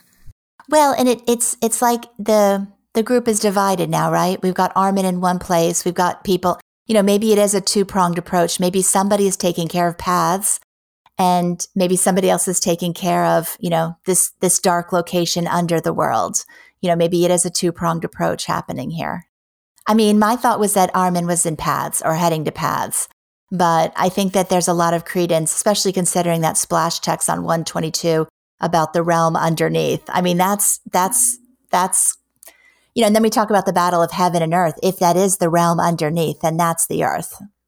Another thing to think about, you know, if that tit- Titan cycle doesn't get broken, Historia's baby is going to be the first new Titan shifter. We have three new babies, three, two or three babies. I don't know. I lost count of how many babies we have in this series, but babies. We have a bunch of babies. We have a bunch of Titan shifters in danger. We have a lot of potential children who could suffer the same fate as um, as the, the rest of the Titan shifters. So, if your theory is right, then um, my freckled Ymir is in there suffering too, right? Yes. She and Aw. Bertolt can be suffer buddies, and I don't know if They're she's naked buddies. or if she's wearing like uh, wearing a sweater. At least they've got good clothing in At least they've Ymir's got good well. clothing. Yes. Yes. Interesting. All right. Yeah, that's wow. I mean, I don't. think about it, I can't argue with any. I, that's it's the strongest thing I've ever heard to an ending or you know a prediction of how this is going to end. I've always had the idea, as far as the baby is concerned, that maybe we're kind of supposed to believe by seeing that final panel or whatever that it's going to be a happy ending there's a baby and all this stuff. But I've always kind of looked at it as like almost like an inception kind of ending. Like from the outside, from the character's perspective, everything looks good, but we as a reader see one thing that just looks a little off. Like maybe the baby's eyes are shiny, or like maybe we know that, you know, a Titan died somewhere and like the baby's actually a Titan, but the characters don't know about it and we see it and then it ends. Like that's Oh. That was really sad. okay. Oh, it's Historia's baby. They're holding Historia's baby, and then its eyes do like the Warhammer Titan lighty thing, and then, And then it ends. it's a- but we know, but they Oh. don't. Kind of one of those Ooh. And they're all happy. Now you're free, and we see the eye lighty thing, and we're like, no, no, no, that's not free. I hate both of you. I gave you a happy ending, okay? A happy Well, you- ending for you're me. Telling me. You're telling me my girl's suffering. So, but yeah, I mean, ultimately, this series, my ending, my ideal ending is the Titan curse ends, period. Done. So, however that happens, I say that, but watch us see, I'm going to make that bad too, you know? But yeah, somehow, somehow the Titan curse ends. And if, and, and I liked, I really liked the part of your theory about how, you know, this is a parasite and they're eating it. They're spreading the parasite like that. Yeah. Like if, if, if Ymir's three daughters had not consumed her, this never would have happened. They ate the parasite. So they spread the parasite. Like that was the sin, right? Yes. I think it was in 2016 or maybe it was 2018, the, the guidebook after chapter 84. Isayama had mentioned that eating someone was a great sin or like the greatest sin that you could commit in a, in the Attack on Titan world. So that kind of led me to think like that ultimate sin is what caused all of Mhm. this pain and suffering. Like Ymir could have died with that parasite inside her. Also, something to point out because birds Birds. birds. we have so many we have so much bird imagery but you know what birds are really amazing at Eating the dead? they're parasite ridden rats with feathers but like but like it gave me the idea like the the idea of the parasite really um i thought of birds and then i thought of like the parasites that they they spread that's what kind of led me to think the thing inside the uh, Mimir well is um, is a parasite itself. It's just getting spread uh, to all these people, and then in the openings and stuff, like for Attack on Titan, you see all of these birds. Like I think it's in the n- newest anime, and they're all falling to the ground, Yep. right? Yep. Yeah. We did ask on the poll, like, has that focus on birds in the anime OPED added evidence to the birds being significant in the previous chapters? Do you remember like three chapters ago when we were all just like, why are those birds watching? Why are those birds? And we are all just like, haha, bird theory. But then we get this anime OPED, which is just like, look, birds, look, birds turning into people, look, birds dying, look, more birds. Like, it's just like, okay, we get it, we get it. Look at the birds.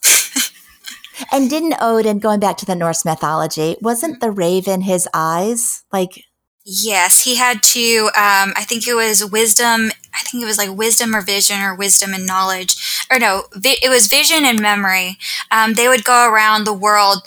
They would go around the world looking, scouting out for Odin.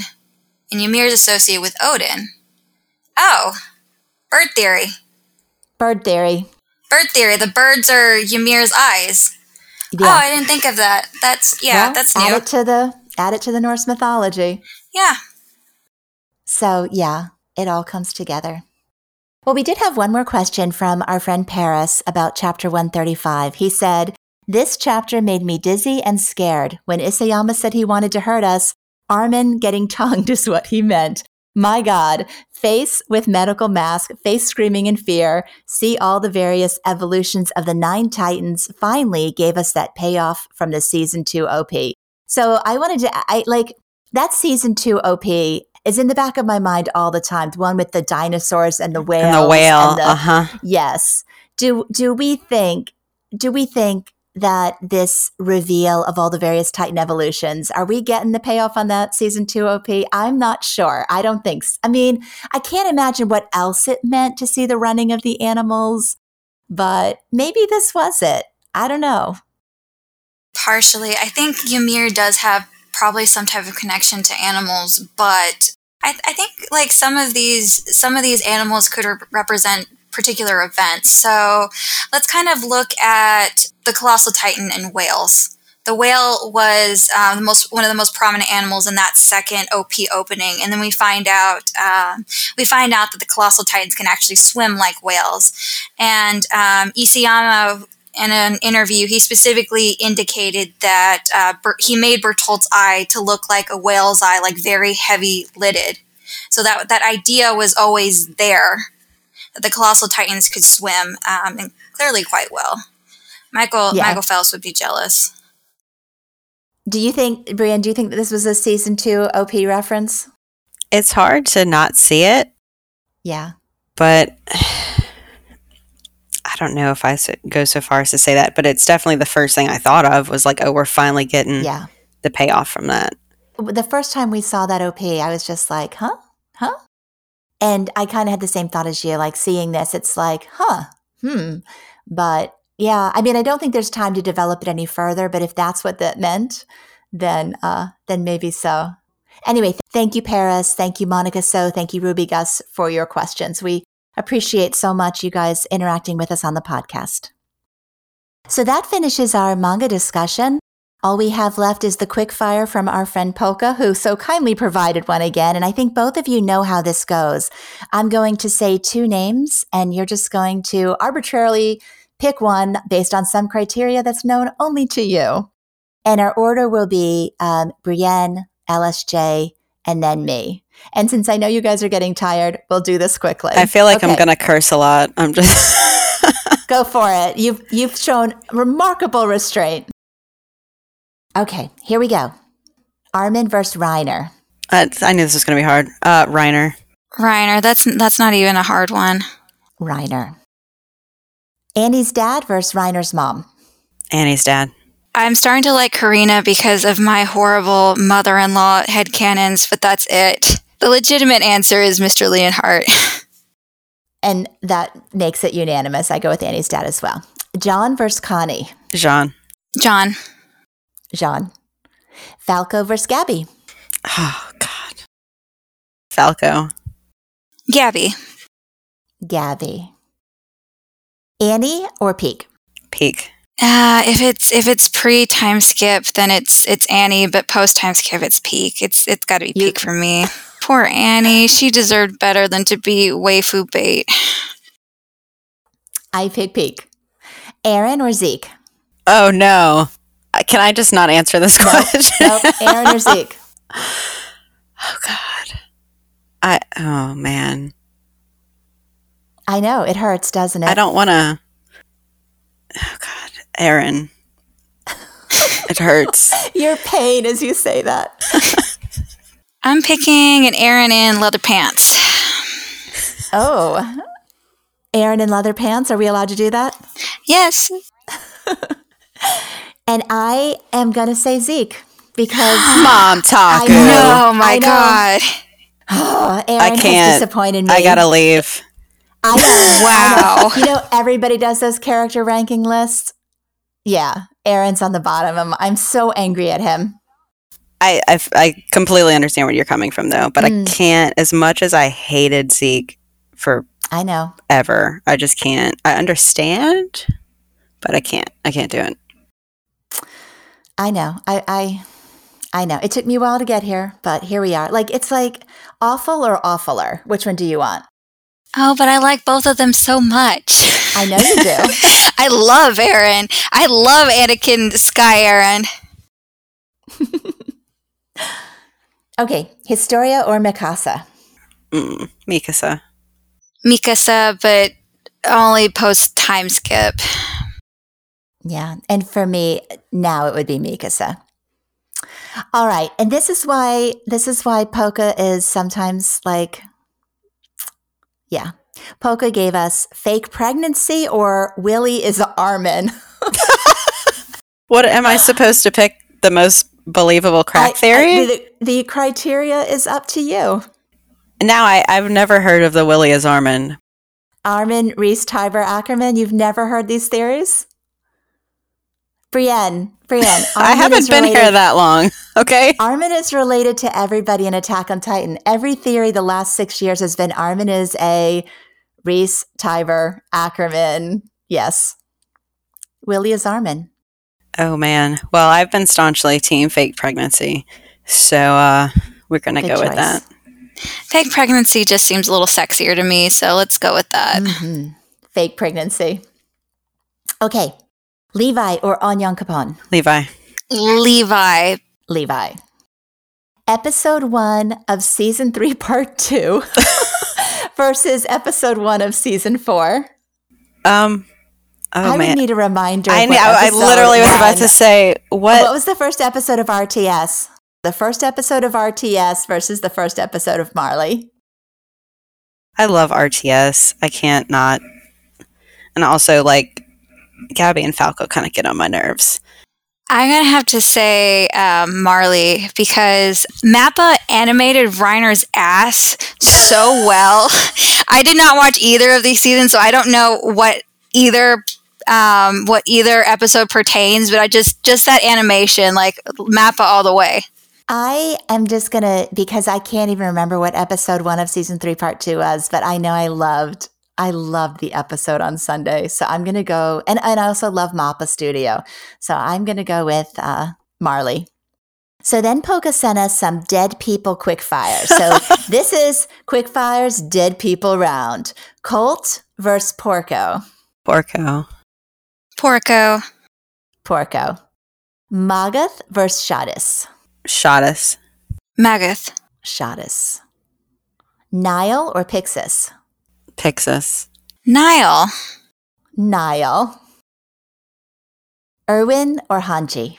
Erwin. I'm going to say Hanji. And obviously for me, Erwin.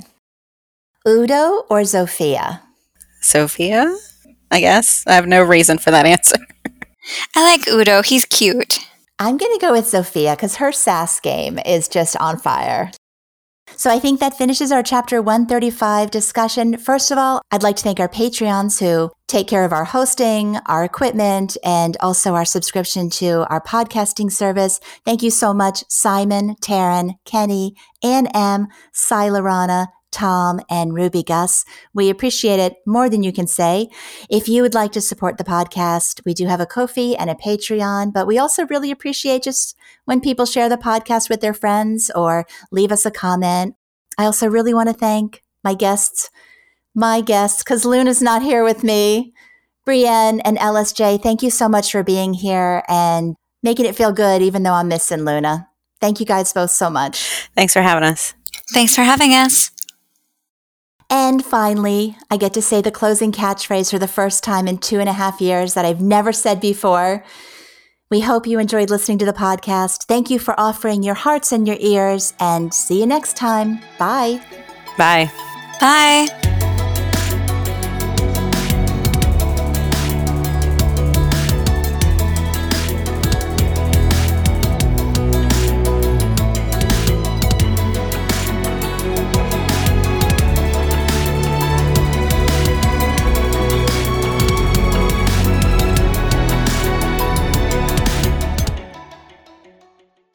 And now, for the first time, I have to do the closing catchphrase. Guys, why do I have to do it? We can share the burden. Not having Luna here has been like, you know, missing a body part. All right, I'm going to do it. We hope you enjoyed listening to this podcast. Thank you for offering your hearts and your ears, and see you next time. I hate it.